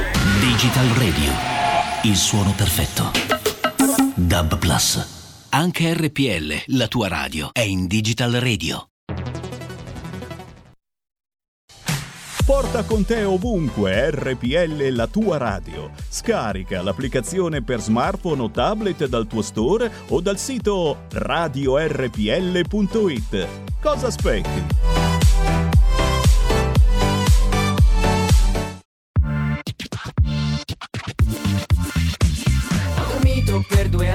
Che ore sono? Non lo so, sono pieno, anche meno. Ho giocato così tanto che ora sono dentro code e mi troppo dove voglio. La mia felicità, nessuno che mi cerca, canzoni nella testa, arietta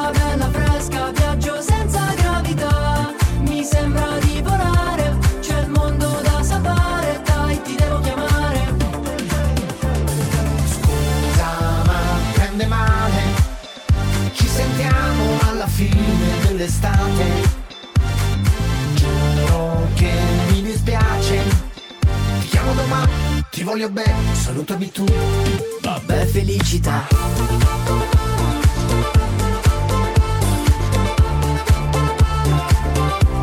La mia felicità. Voglio perdermi e poi si vedrà. La mia felicità. Amo fare tardi, amo lavorare. Non posso lamentarmi in generale. Sono al centro della capitale, del mio stato preferito, quello mentale. In disordine ed è tutto a posto. Ed è bello anche se è contrapposto. Come un fulmine in cielo ad agosto. La mia felicità è l'attimo fuggente, baciarsi tra la gente,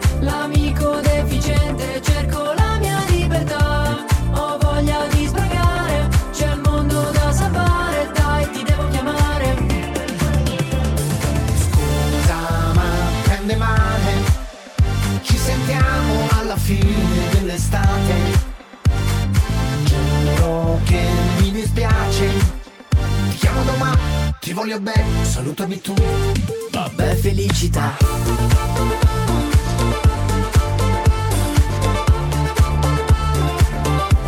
La mia felicità. Voglio perdermi e poi si vedrà. La mia felicità. Ti lascio qua. Con gli occhiali da sole ti nascondo il dolore. Che cos'è? Questa parte è troppo triste per me. Vabbè felicità.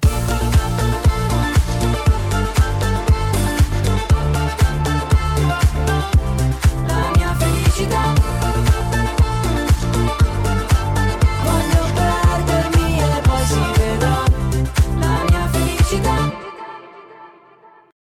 La mia felicità. Para Ah, Ponzi Po, bentornati, 17.33, 8 ottobre 2021, incursione piratesca di Revelot con il Marco Pinti, con Roberto Colombo alla parte tecnica, avete appena sentito la rubrica letteraria, oh ragazzi qua ogni volta che torno c'è sempre una novità pazzesca, la rubrica letteraria che c'è da un po'. Però non l'avevo mai incrociata nei mari agitati del Rebelot, così come, così come non sapevo questa sera dalle 21 alle 24 niente popò, niente popò, niente popò di meno che Filippo Nardi su RPL. Non, non ho detto mica, mica, eh? Quella roba lì. Come state? Come state? Come va questo pomeriggio? Allora... Mamma mia, ci sono già i messaggi, ma sapete che mi, mi mancavano anche gli ascoltatori tipo Aldo da Monfalcone che ha scritto questo WhatsApp, ma non avete capito che chi ascolta questa radio vuol parlare di politica. Sì, Aldo, lo sappiamo, Aldo. Poi noi tentiamo di così non, non- di farti immaginare nomi di barche pirata, di navi pirata, cerchiamo di tirarti dentro in altri ragionamenti, ma lo facciamo anche per te. Rilassiamoci un attimo, allarghiamo così il piacere vero di, di cazzeggiare. Cazzeggiare l'hanno messo nel dizionario, secondo voi? O, o no? O- oppure questi poteri forti continuano a usare le parole come vogliono loro?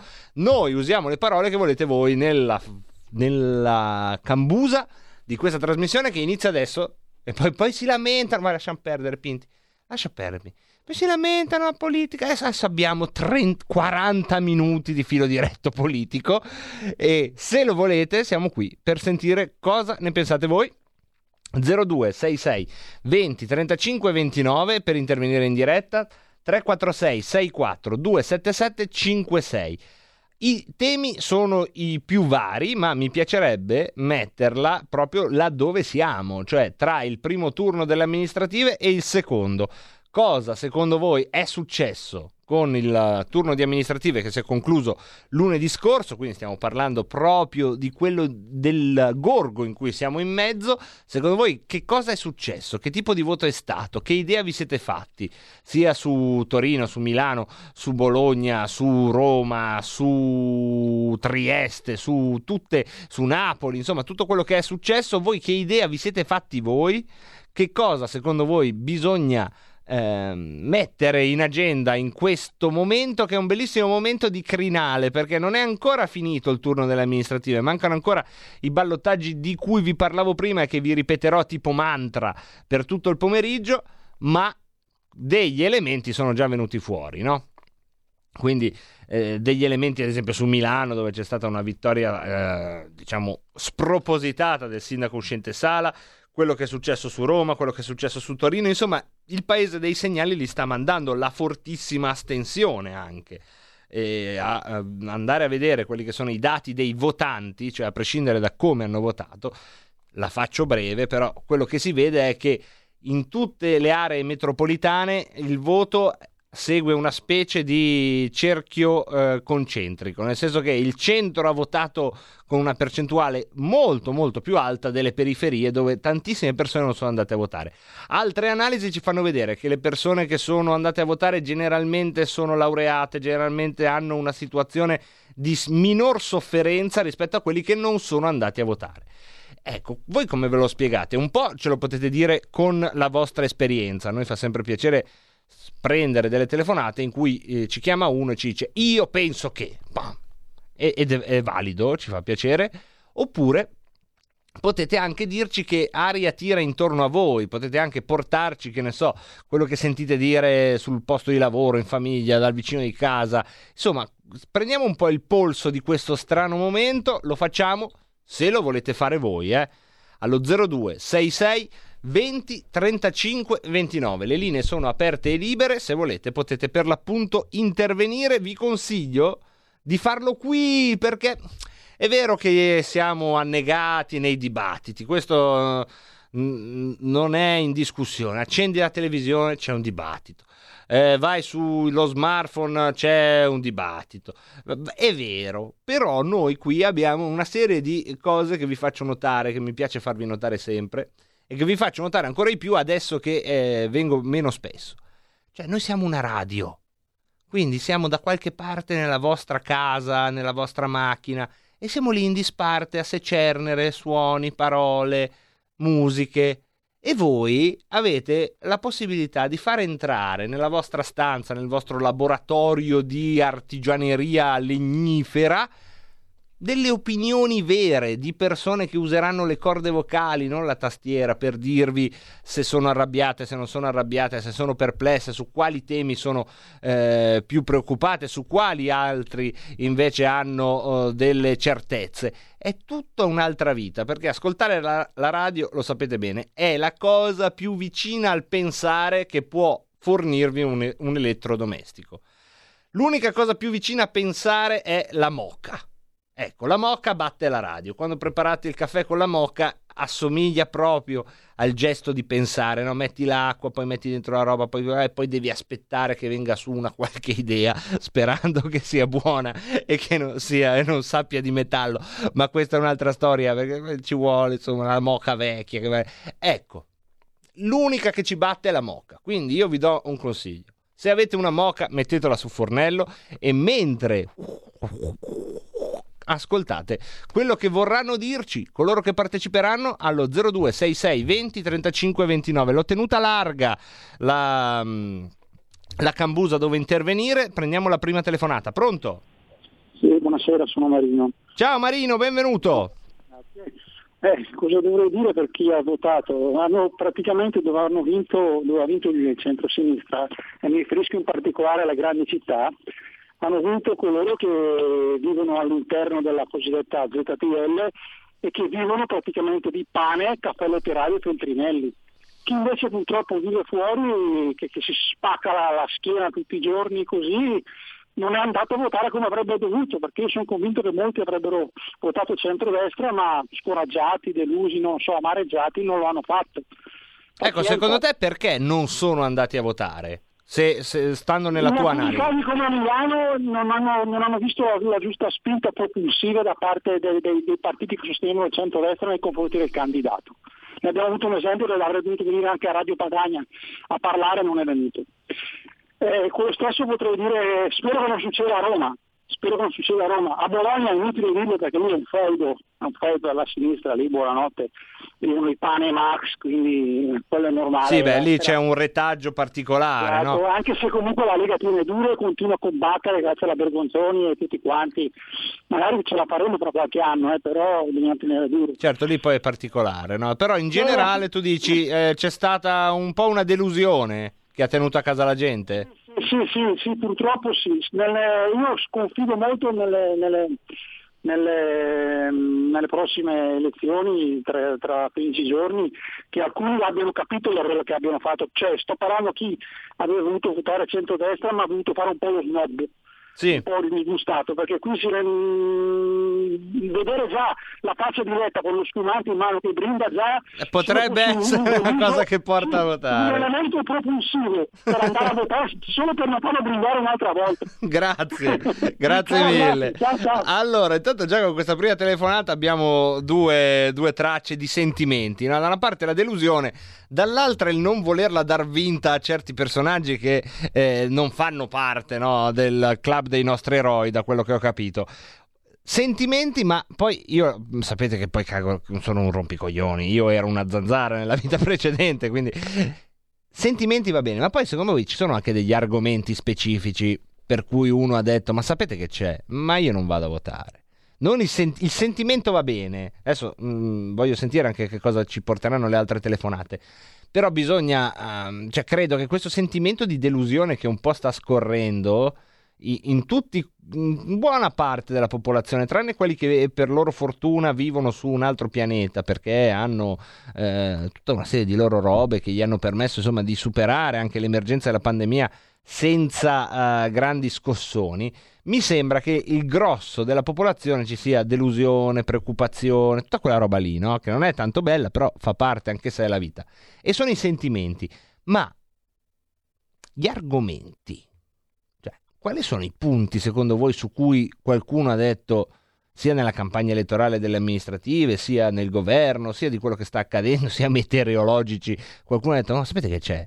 Io non vado a votare.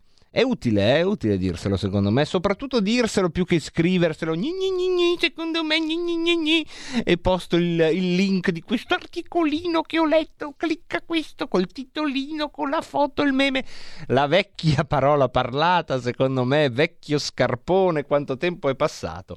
Se volete, se volete potete parlarla anche voi come ha fatto il nostro amico allo 02 66 20 35 29, avete visto Brontoloni che si parla di politica? Gne, gne, gne, Quando parli di politica, eccoci, eccoci Brontoloni pubblico di brontoloni che non siete altro. Ecco, seri a parlare di politica senza parlare di navi, navi pirata, di Nilo e di zanzare. Eccoci qua. Intanto ci sono quelli che si lamentano dicono: Ma no, non parliamo di politica. E eh, vabbè, ragazzi, che vi devo dire? Un po' per ciascuno, non fa male a nessuno. E quello che ce lo dice è Giacomino che sta trasportando. Vedete, poi il paese reale, la vita reale è quella che ci portate voi. Giacomino che sta trasportando l'azoto liquido. Dove lo stai trasportando Giacomo? Facci sapere dove il tuo camion con, questo, con questa boccia, quando si chiama boccia? Cisterna, Pina, boccia uno pensa al pesce rosso, cisterna di azoto liquido freddissimo, proprio una... Ecco, dove, dove, sta andando Giacomo? È bello saperti sempre on the road, sempre sulla strada. E poi abbiamo Lorenzone 199 che mi chiede, che mi chiede di che tipo di lega faccio parte. Sì, perché c'è anche questo, è eh? la prima lega, la seconda lega, la terza lega. Che, che io sono, che, che, lega che lega sono io? Prima, seconda, terza? Ma quante ce n'è? Prima di tutto sto per fare una battuta stupida letteraria. 20.000 non la faccio non la faccio la battuta da secchione 20.000 leghe non la faccio non la faccio non la faccio. Io potrei fare la lega la Lega meno 1, posso, posso usare i, i, numeri negativi, la, la Lega meno 1, che, che, si sta benissimo perché ci sono solo io, non è, non è, un posto molto frequentato, la Lega meno 1, ma se volete ovviamente avrete la possibilità di partecipare anche voi. E poi abbiamo chi ci riassume tutto con la canzone di Gaber, Polli di allevamento, e poi Sandro from Cologno, tra coloro che si stanno occupando di eh, calchi di denti, perché vi ricordo questa radio, almeno questa trasmissione, eh, ha un uh, afficionados pubblico di odontotecnici e prendiamo anche i vostri messaggi vocali, sono la parte se volete più pericolosa di questo mestiere, al 346 64 277 56 ci potete mandare messaggi vocali ce l'ha appena mandato proprio lui, Giacomino From Azoto Liquido, non From Azoto Liquido, ma che trasporta azoto liquido. Se eh, mi, appena avremo aperto il microfono giusto, Vedremo di farveli sentire. Intanto abbiamo ancora un altro messaggio vocale, questa volta è Dario e dice uno degli argomenti su cui la gente è rimasta a casa è certamente l'immigrazione perché ehm, gli sbarchi non sono mai stati così alti e non se ne vede una fine. E beh, certo, questa è una delle contraddizioni che sono, che sono in, uh, in campo e poi abbiamo, abbiamo, abbiamo, abbiamo chi ci scrive, Paolo da Marsala, lo zoccolo duro resta, ma molte persone speravano nella federazione di stati, poi nell'uscita dall'Europa, poi nel ritorno alla lira, poi il no Green Pass, insomma, delusione ce n'è moltissima. Qui Paolo da Marsala ci mette insieme una serie di eh, posizionamenti, no? uscita dall'Europa, ritorno alla lira, il Green Pass, c'è un pezzo di mondo che, soprattutto poi dalla pandemia, è andato in sofferenza, no? E, e, questo, e questo probabilmente è un qualcosa che nell'aria c'è e che nessuno, ecco, però poli- nello spettro politico è riuscito a intercettare, perché sono persone che non sono andate a votare, ma non è che sono andate a votare un'altra roba. E questo è l'interessantissimo, se volete, momento politico in cui siamo adesso. Non siamo ancora in uno di quei momenti in cui tu dici questi votano così, questi votano così, quegli altri votano così e poi finalmente no, gli analisti fanno giù i loro manuali, dicono ecco su questa linea di frattura si è creato il Movimento 5 Stelle, su questa linea di frattura esiste ancora il Partito Democratico, la Lega rappresenta... Ecco, adesso no, siamo in un casino pazzesco. L'ultima volta che si è visto un casino così peggiore forse era quando c'era la guerra tra Goti e Bizantini, stiamo parlando più o meno grosso modo 1000-1500 anni fa, l'ultima volta che lo scenario politico era così incasinato. Ma eh, se volete dirci la vostra, noi siamo qua per questo, se poi non volete ragazzi non c'è problema perché tanto io qui secerno la quantità abbastanza ampia di mie, mie minchiate che vi permetteranno comunque di raggiungere eh, il, il ticchettio dell'orologio fin lì dove deve arrivare, poi quando arriva lì va ancora oltre, voi potete continuare a fare le vostre cose. Io vi dico solo che la porta è aperta, se volete. Partecipate, se mi attivi il microfono alla, alla schierda per me, alla destra per te, abbiamo due messaggi vocali.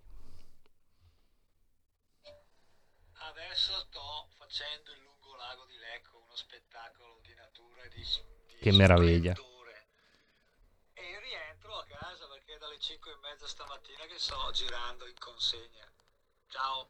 E quindi, e quindi, mentre noi parliamo, c'è un camion pieno di azoto liquido che sta facendo il lungo lago di Lecco. E questo è paese reale, questa è vita reale. Abbiamo un altro messaggio vocale.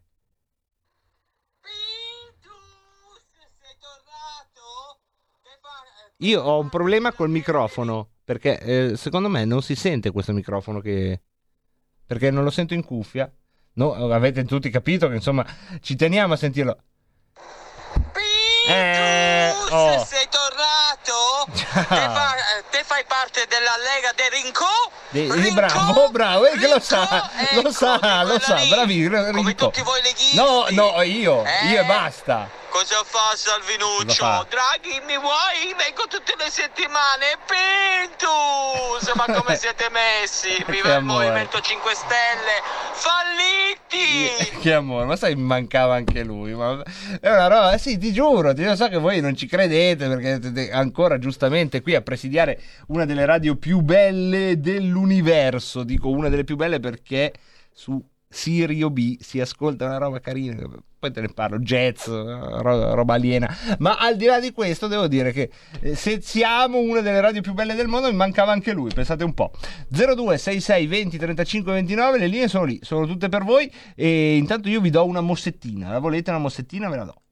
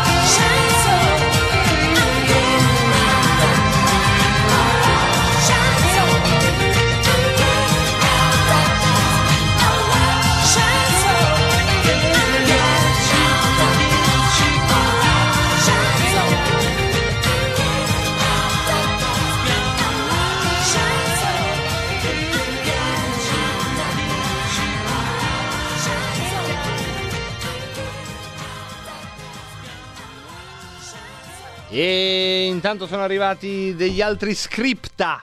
Un saluto a Clara da Sondrio. Ciao Clara, Clara che ci scrive.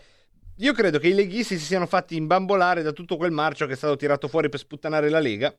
E poi, e poi, e poi, io auguro che al ballottaggio si rechino in massa a votare per il centrodestra. Ecco, ma anche questa cosa degli scandali, secondo voi, è una cosa che ha inciso su questo voto? Cioè la gente ha visto gli scandali e ha detto no, beh, ma non vado, questo clima in cui si è parlato di tutto meno che di politica per uh, due settimane? Non lo so, io le butto lì, sono domande, non sono qua a farvi le prediche. Il bello di questa radio che ha piacere di parlare di politica è sentire voi che parlate di politica. Se non lo fate va benissimo, perché ci sarebbe anche una coerenza, eh? Cioè che se fosse un filo diretto pieno di telefonate e l'astensione alle urne ci sarebbe qualcosa che non va. no? Invece l'astensione alle urne, il filo diretto, un po' reticente, dà l'idea di questo spaesamento, di questa delusione che a noi piace perché la intercettiamo. Perché noi qua intercettiamo tutto da 1996, radio all'inizio, quindi sono 27 anni, eh? Mica male. Abbiamo una telefonata, pronto? Pronto, ciao. Ciao, benvenuto. Ma... Ciao, eh, sono Dario, ma scusane, però Dimmi. so che le, le- le hanno fatte mica in settimana le, le votazioni. No, sono Cioè, domenica e lunedì. Sono state domenica e lunedì. Sì, domenica e Ecco. lunedì e saranno ancora domenica e lunedì il 17 e 18 per i ballottaggi. Eh, perché magari lunedì tanta gente, poi magari al lavoro così, non, aveva- non era mia voglia di andare, non aveva voglia di andare a votare. Eh beh, no. e, e domenica uno dice, eh, uno è stanco, sta a casa. Eh, magari facevano sabato e domenica, boh. Cioè, delusione so. pigrizia. Non è neanche, però. Eh. Delusione pigrizia. Una pigra delusione. Esatto. Secondo te il sentimento è quello lì? Sì, esatto. Poi sconforto perché dicono tanto eh, è una politica distopica comunque fra, fra tutti. Comunque eh, sì sì che proprio sono andati a votare, sono quelli di sinistra perché cioè, se ci credono in quello che dicono. Se bene o male negli altri paesi ci saranno partiti diversi, però le idee sono quelle, tipo l'immigrazione clandestina, cioè non puoi dirmi che è una roba giusta è Sì, sì. sbagliata, sia che sei di destra che sei di sinistra, cioè non- è, una cosa sbagliata, illegale, cioè contro è Certo, però tu dici, quelli di sinistra, in generale, l'elettorato di centrosinistra ha sentito meno questo sentimento di sconforto, perché loro Eh, hanno sì. un'altra frequenza mentale, no? Che li porta al voto. Esatto. Sì, sì, loro seguono come le pecore quello che gli dicono, sono andati a votare. Ah. Comunque era poca gente perché se andavano a votare tutti quelli che dovevano andare a votare, di sicuro non vincevano ancora loro. Grazie, ti ringrazio Dario, grazie mille. Prego. Ed è bello anche intercettare quello che stiamo intercettando in queste telefonate nei WhatsApp. eh. Quando parliamo di sentimenti, che sentimenti ci sono in giro in questo periodo relativi alla politica, ma mi, mi permetterei di dire non solo, viene fuori un po' di delusione. Adesso anche questa pigrizia, ma non era proprio una pigrizia bella, no? Del tipo, sai cosa c'è? Non faccio niente oggi. No, era una pigrizia rinunciataria, nel senso, domenica, ma c'è da votare? Sì, c'è da votare. Ah, ah, vabbè, ma io non è che ho tanta voglia. Esci, la coda. Devo cercare la tessera elettorale. C'è qualcosa, no? Che, che si è sfilacciato lì. An- anche in quel momento lì, no? Siamo, siamo, secondo me mh, sulla strada giusta per capirci qualcosa, eh? Oggi pomeriggio, contro ogni previsione, perché abbiamo iniziato parlando di navi pirata. Pronto? Sì, sono io. Benvenuto in diretta. Ciao, sono Giorgio, un imprenditore di Torino che ho Ciao, anche, Giorgio. mi ero presentato anche con la Lega, sono a Tessera Luspa, insomma. Insomma, uno di, di lunga data. Esatto. Allora, ti faccio una mini analisi, microanalisi veloce. Vai. Alle votazioni politiche, sia il 5 Stelle che la Lega sono contro il sistema e contro l'Europa e contro tutto. Il 5 Stelle pieno 34, la Lega il 17. Governano insieme un anno. Eh, durante quest'anno la Lega si dimostra quello che è, cioè in gamba i 5 Stelle, la loro nullità, ma il programma è sempre lo stesso. Si va alle europee, Lega 34, 5 Stelle 17, ma siamo sempre sul 50%. Mhm. Dopodiché adesso si va con Draghi che è, lo conosciamo, e l'ha definito bene Cossiga. Ci stiamo sbrodolando dietro le cazzate e eh, diciamo foglie di carciofo dietro foglie di carciofo ci stanno spelando vivi. Ehm, capisco la buona volontà di Matteo che ha cercato di dimostrare la buona volontà entrando nel governo, cercando di mh, praticamente stoppare un po' tutte le cazzate che stanno cercando di fare. Però se, se questa mh, partecipazione si risolve come adesso, dove vanno, ignorano quello che il Parlamento ha detto sul catasto, ti portano mezz'ora prima il, il- il documento senza fartelo vedere e fanno che cazzo vogliono, c'è una sola soluzione, uscire denunciando questa cosa. Dopodiché le porcherie che fanno saranno scritte al, al PD e ai 5 Stelle e ne risponderanno la prossima volta che si va a votare. E se faranno dei disastri cercheremo di aggiustarli, ma restare lì dentro e avallare con la nostra presenza queste porcherie, tra cui quelle di Forza Italia, Sì, sì, ti sto seguendo, Secondo devi me- chiudere tra 30 secondi però. secondo me è sbagliato. Ciao, Grazie, saluto. grazie mille, molto prima dei 30 secondi, quindi qui abbiamo una- un sentimento che se vogliamo può essere ancora una delusione, ma un po' più acuminata, un po' più indirizzata a un fatto preciso, cioè la partecipazione della Lega a questo governo, ma non tanto la partecipazione quanto a quello che eh, le aspettative che fin qui non si vedono insomma esaudite di questo governo a cui la Lega partecipa e, e che eh, appunto fa parte degli argomenti possibili. Noi facciamo una breve pausa, poi l'ultimo quarto d'ora di Rebelotto dirottato nel palinsiesto. Stai ascoltando RPL. la tua voce libera, senza filtri né censura. La tua radio.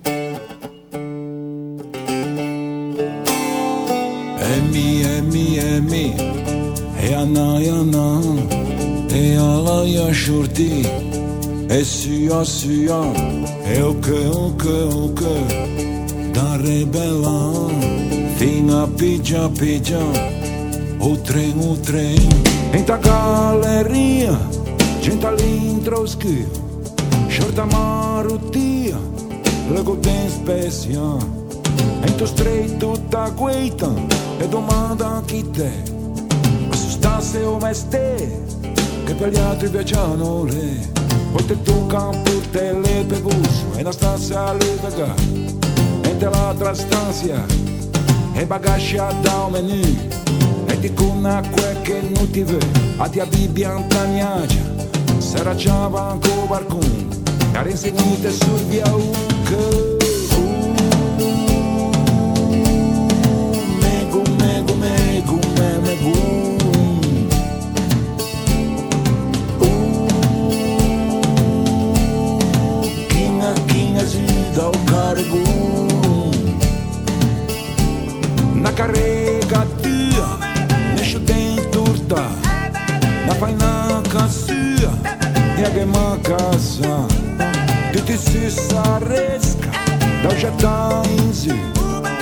Se ti ci a testa, ti te vedi o cu. Esta fiago repentin, che te tu che na passione. E una faccia da Madonna, che te sposto gringo. In amore mai inesclusiva, sempre con qualcosa da pagare. Una signorina che sotto a cua, a garbo da scignua.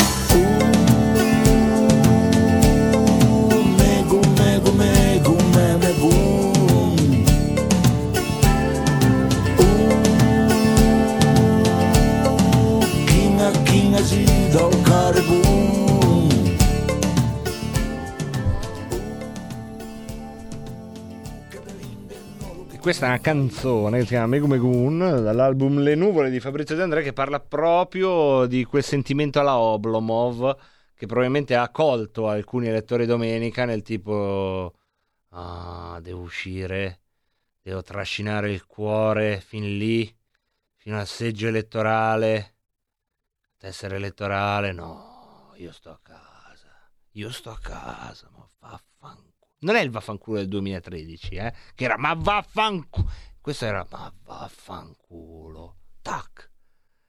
Rai 3, filmone di guerra. No, non lo so, eh, queste sono già le mie perversioni, che poi non è su Rai 3 di solito, la domenica è su Rete 4, per rendere omaggio alla verità, di solito, sai quei bei filmoni di guerra dove ci sono i carri armati, un sacco di comparse, io quei film, che ne so, ehm, il, ehm, la battaglia del fiume Neretva, girato in Jugoslavia con un cast eccezionale hollywoodiano. Ecco, io quei film li guardo estasiato, oltre, vabbè, per, per pam, pim pum, perché penso ogni volta che c'è una scena, scene di massa, che sono tutte comparse.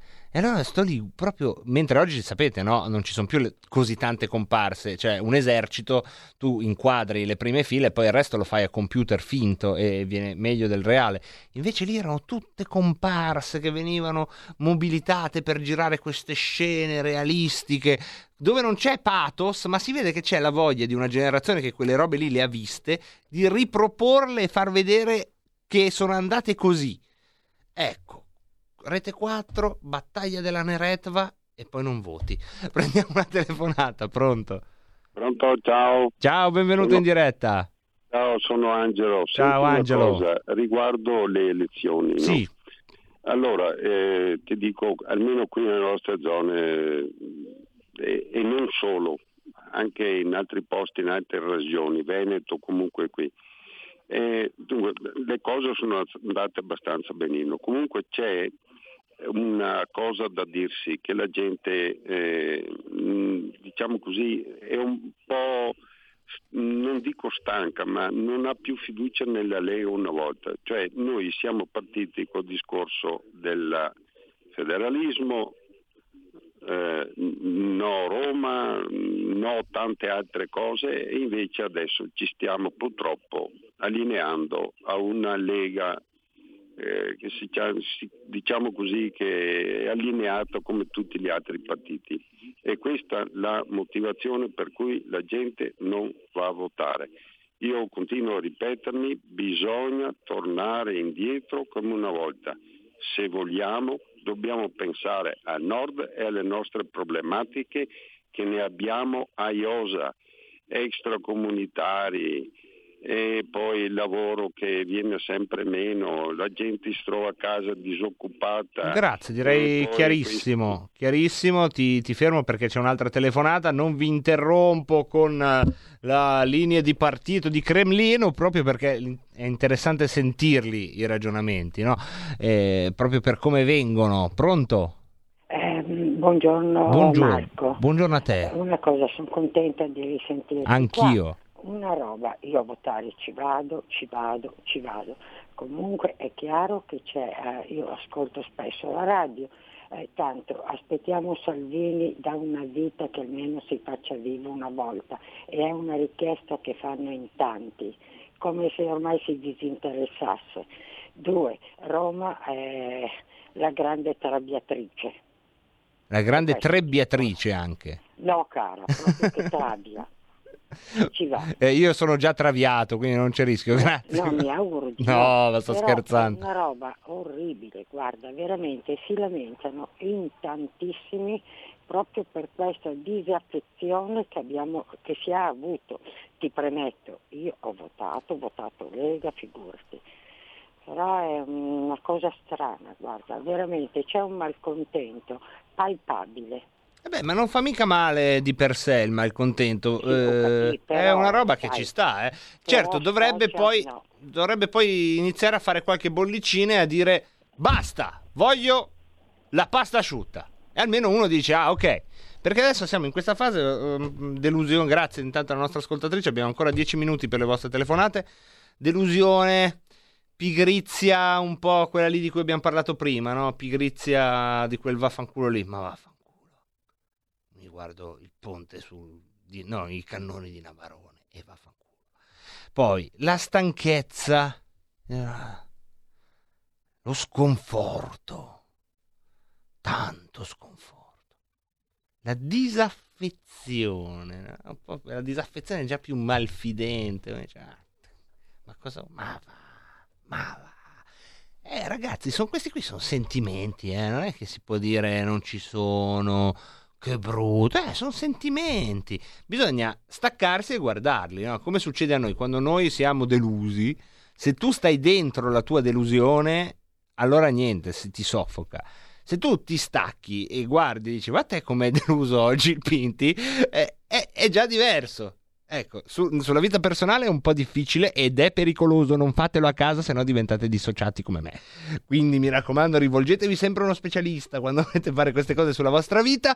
Sulla politica si può fare più facilmente, cioè tutti questi sentimenti, immaginiamoli proprio come un- una roba che sta scorrendo eh, nella società, più o meno motivata, perché come vedete abbiamo preso tanti sentimenti di come i vecchi giocatori di calcio, sentimenti 1, sentimenti 2, sentimenti 3, ma pochi argomenti, no? non è che arriva la telefonata dicendo certo che non sono andato a votare con quel provvedimento su i cacciatori di castori che hanno approvato, mica vado a votare, io sono un cacciatore di castoro e non vado.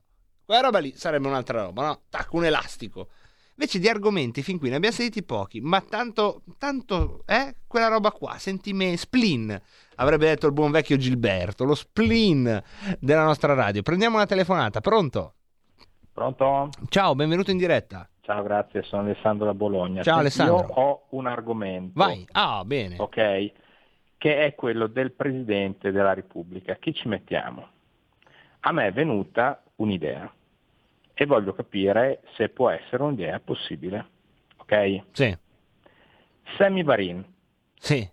Ok, Semi Varin, Presidente della Repubblica, sarebbe interessante. Eh, guarda, Ok. tu sai che il mio cuore è già preso da Guglielmo da Brescia come Presidente della Repubblica, quindi non posso No, no, tradirlo. io non sono d'accordo con te. Eh, non posso. Semi. Eh, va bene, va No, bene. assolutamente. Io non posso tradire Guglielmo da Brescia che è il mio candidato al Quirinale da tempo non sospetto. Non lo posso bene, mollare. ok. Non lo posso mollare. Va bene, grazie, ciao. Grazie, grazie mille, grazie mille. A proposito, Presidente, adesso non è il caso di fare appelli a singoli ascoltatori, ma se il Presidente Guglielmo da Brescia fosse in ascolto e volesse dire il suo messaggio urbi e torbi, ovviamente i nostri microfoni sono a sua disposizione, sono così, se- se- ci inquiniamo ai suoi piedi. Mentre aspettiamo telefonate e prima di leggervi WhatsApp, vi ricordo come una litania che ci fa somigliare insomma alla sorella laica e un po' noiosina di Radio Maria, vi ricordo, vi ricordo i ballottaggi, i ballottaggi. Ve li ri- potrei ricordare tipo fossero numeri dell'otto. 17 con quella, con quella scansione con cui danno i numeri dell'otto che è una cosa inquietante. Immaginate, vi ricordate? Non so se lo fanno ancora in televisione, alle 8 smetteva tutto e incominciava. Bari 18 79 36 non giocateveli! Non l'ho detti a cazzo non giocateveli. Comunque ballottaggi 17-18 ottobre non fate lo spleen e andate al ballottaggio se siete cittadini di Roma, Torino, Trieste, Benevento, Caserta, Isernia, Latina, Savona e Varese. Questi sono i luoghi dei ballottaggi. All'inizio di puntata dicevamo che ehm, sembrano scelti dalla sorte per avere dei nomi bellissimi. Anche Torino, ma quanto è bello il nome Torino? Torino, lì. Questa- eh sì, dà questa idea taurina. In una pianura c'è una città che si chiama come un toro, ma, ma- ma solo un poeta romantico poteva mettere in mezzo a una pianura, un po' spostata però a sinistra, Torino, perché in mezzo c'era Milano, che infatti è Mediolanum, terra di mezzo, ed è subito Tolkien. Prendiamo una telefonata, pronto? Pronto, ciao da Crema. Ciao, Io benvenuto. ce l'ho, piantiamolo con la società civile, perché così squalifichiamo la politica e basta. Eh, perché a Milano, per bravo che sia il signor Bernardo, professor Bernardo, ma che di, di amministrazione cosa, cosa può, cosa può portare al comune di Milano? Poi quando ti viene a dire farò il sindaco al pomeriggio perché la mattina vado in ospedale, hai già perso. Però il problema è che siamo arrivati a Bernardo, l'ha detto l'altro giorno eh, Albertini in un'intervista, che fa i- gli alleati di Salvini hanno fatto di tutto per umiliarlo nella sua città e gli hanno bocciato tutti quelli che dovevano bocciare. per cui purtroppo... Però anche il candidato civico è stato uno dei, dei temi che secondo te ha tenuto a casa la gente. ma sicuramente io voglio votare una persona che ho scelto io, no? non perché viene dalla società civile, ma soprattutto secondo te nell'amministrazione di Milano, una città come Milano, uno che non ha mai amministrato niente. Sì, poi questi sono già ragionamenti, però già subito tu dici non è uno che mi racconta la mia storia questo qua. No, non, non racconta proprio niente, racconta Eh, la sua, esatto. la persona, ma è finita lì, non, non- Eh. non mi porta a niente. Il problema è che se poi i tuoi alleati hanno fatto di tutto perché, per far scappare Albertini, che poteva essere una carta vincente, non mi piaceva, però va Sì, bene, sì, certo. meglio, meglio che niente. Però eh, cioè, alla fine uno vota Sala, gli altri non sono andati a votare e è risolto il problema. Grazie, abbiamo ancora Eh, un'altra... cercano di dare la colpa a Salvini, però basta, basta dare la colpa a Salvini. Beh, eh, insomma, mi sembrerebbe abbastanza ingeneroso, almeno nel caso di Milano, ma prendiamo un'altra telefonata. Pronto? Pronto? Eh, cascata, vedi? Perché poi c'è sempre quest'altra cosa che mi mancava, no? Che tu devi riuscire a far dire tutto a uno e poi se dietro non c'è un altro, questa poi è la mia politica, se dietro non c'è un altro, uno può stare al- a, dire la sua anche largo, no? A me piace quando lasciare il tempo a uno di dire quello che pensa senza star lì. Però se appena dietro c'è un'altra telefonata, no? Devi tirare quella che hai finché lui ha detto tutto, non, non va tagliato. E intanto però non devi perdere l'altro. L'ho perso, l'ho perso, l'ho perso. Eh, vabbè, ho perso un po' la mano, ragazzi, cosa vi devo dire? Abbiamo un'altra? Ne abbiamo un'altra, sentiamo chi c'è. Pronto? Pronto? Pronto? Chiaro Pinti, che non ci sentiamo Attenzione, Mario! Mario, lo indovino con uno. Ciao Mario. Che, che fine fa? Ma ti sei ingrassato, ti sei dimagrito, che, che aspetto c'hai? Ma Hai guarda, si di dice qualche che io sia ingrassato, si dice che io sia dimagrito, non lo so, io vedo sempre allo specchio il solito Pinti, quindi sono una fonte sospetta da questo punto di vista. No, no, ma io eh, pensavo che ti avevano mandato in Afghanistan, non lo so, sperduto nella giungla cambogiana o vietnamita. eh, pre- ero preoccupato da, da- sei mesi che non ti sentivo. Ma rieccoci. Ci siamo, giocati il Pinti. Ecco, Eh, risiamo. Mario, a Eh, te è quasi la parola conclusiva perché siamo ai 15 e 15 siamo, e 15 siamo vicini.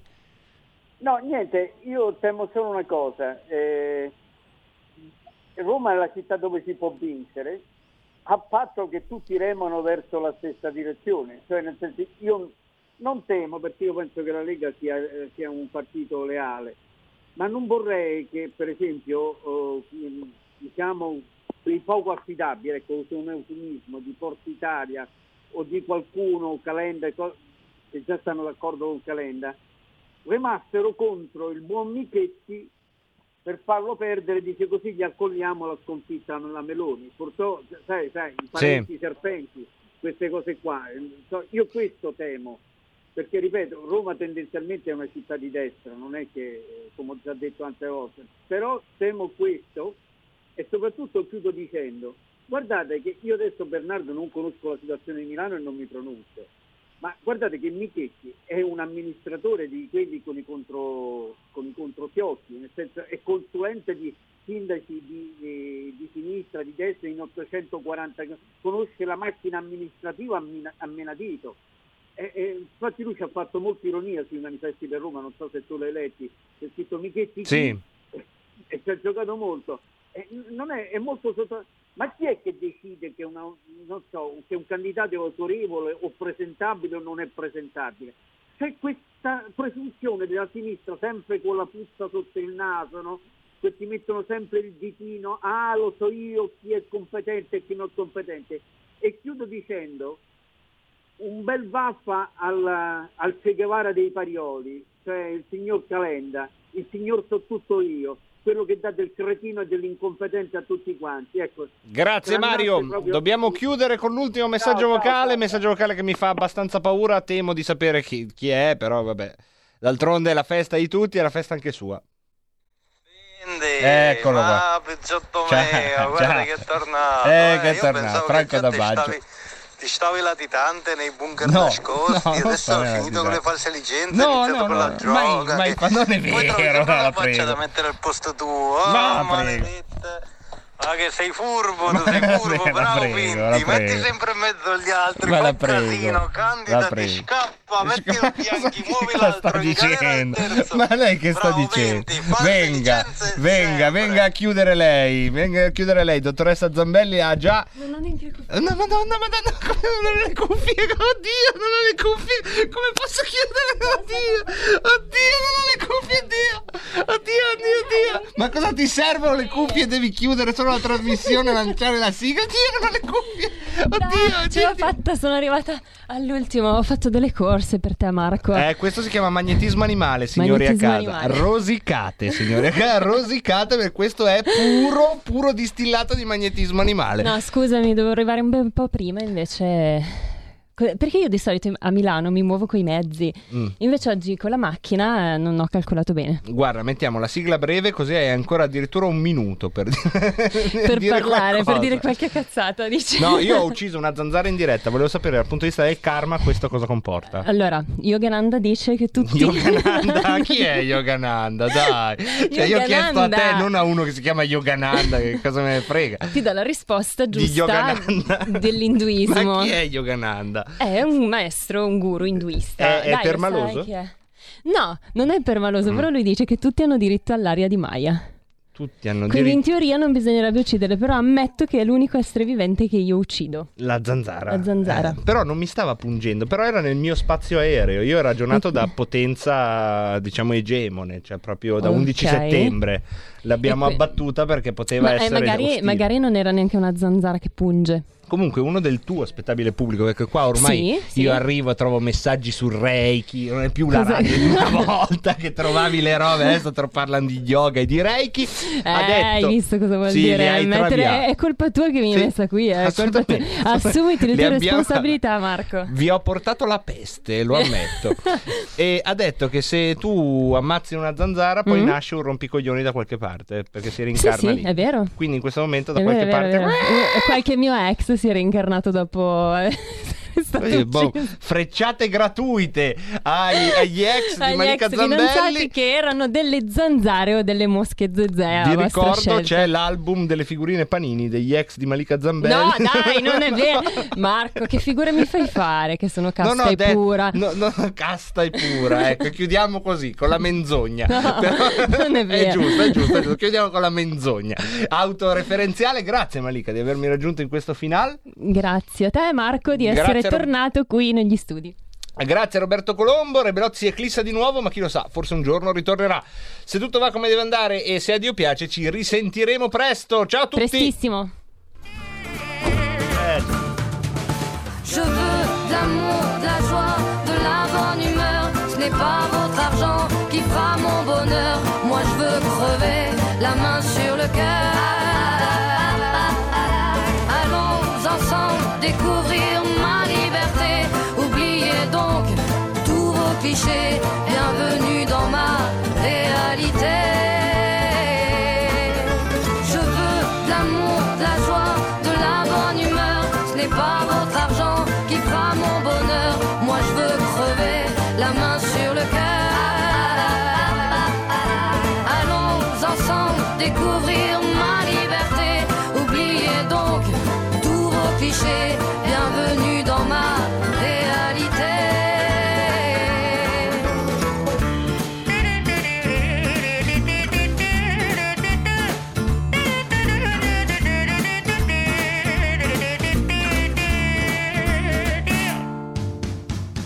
Avete ascoltato Rebelot,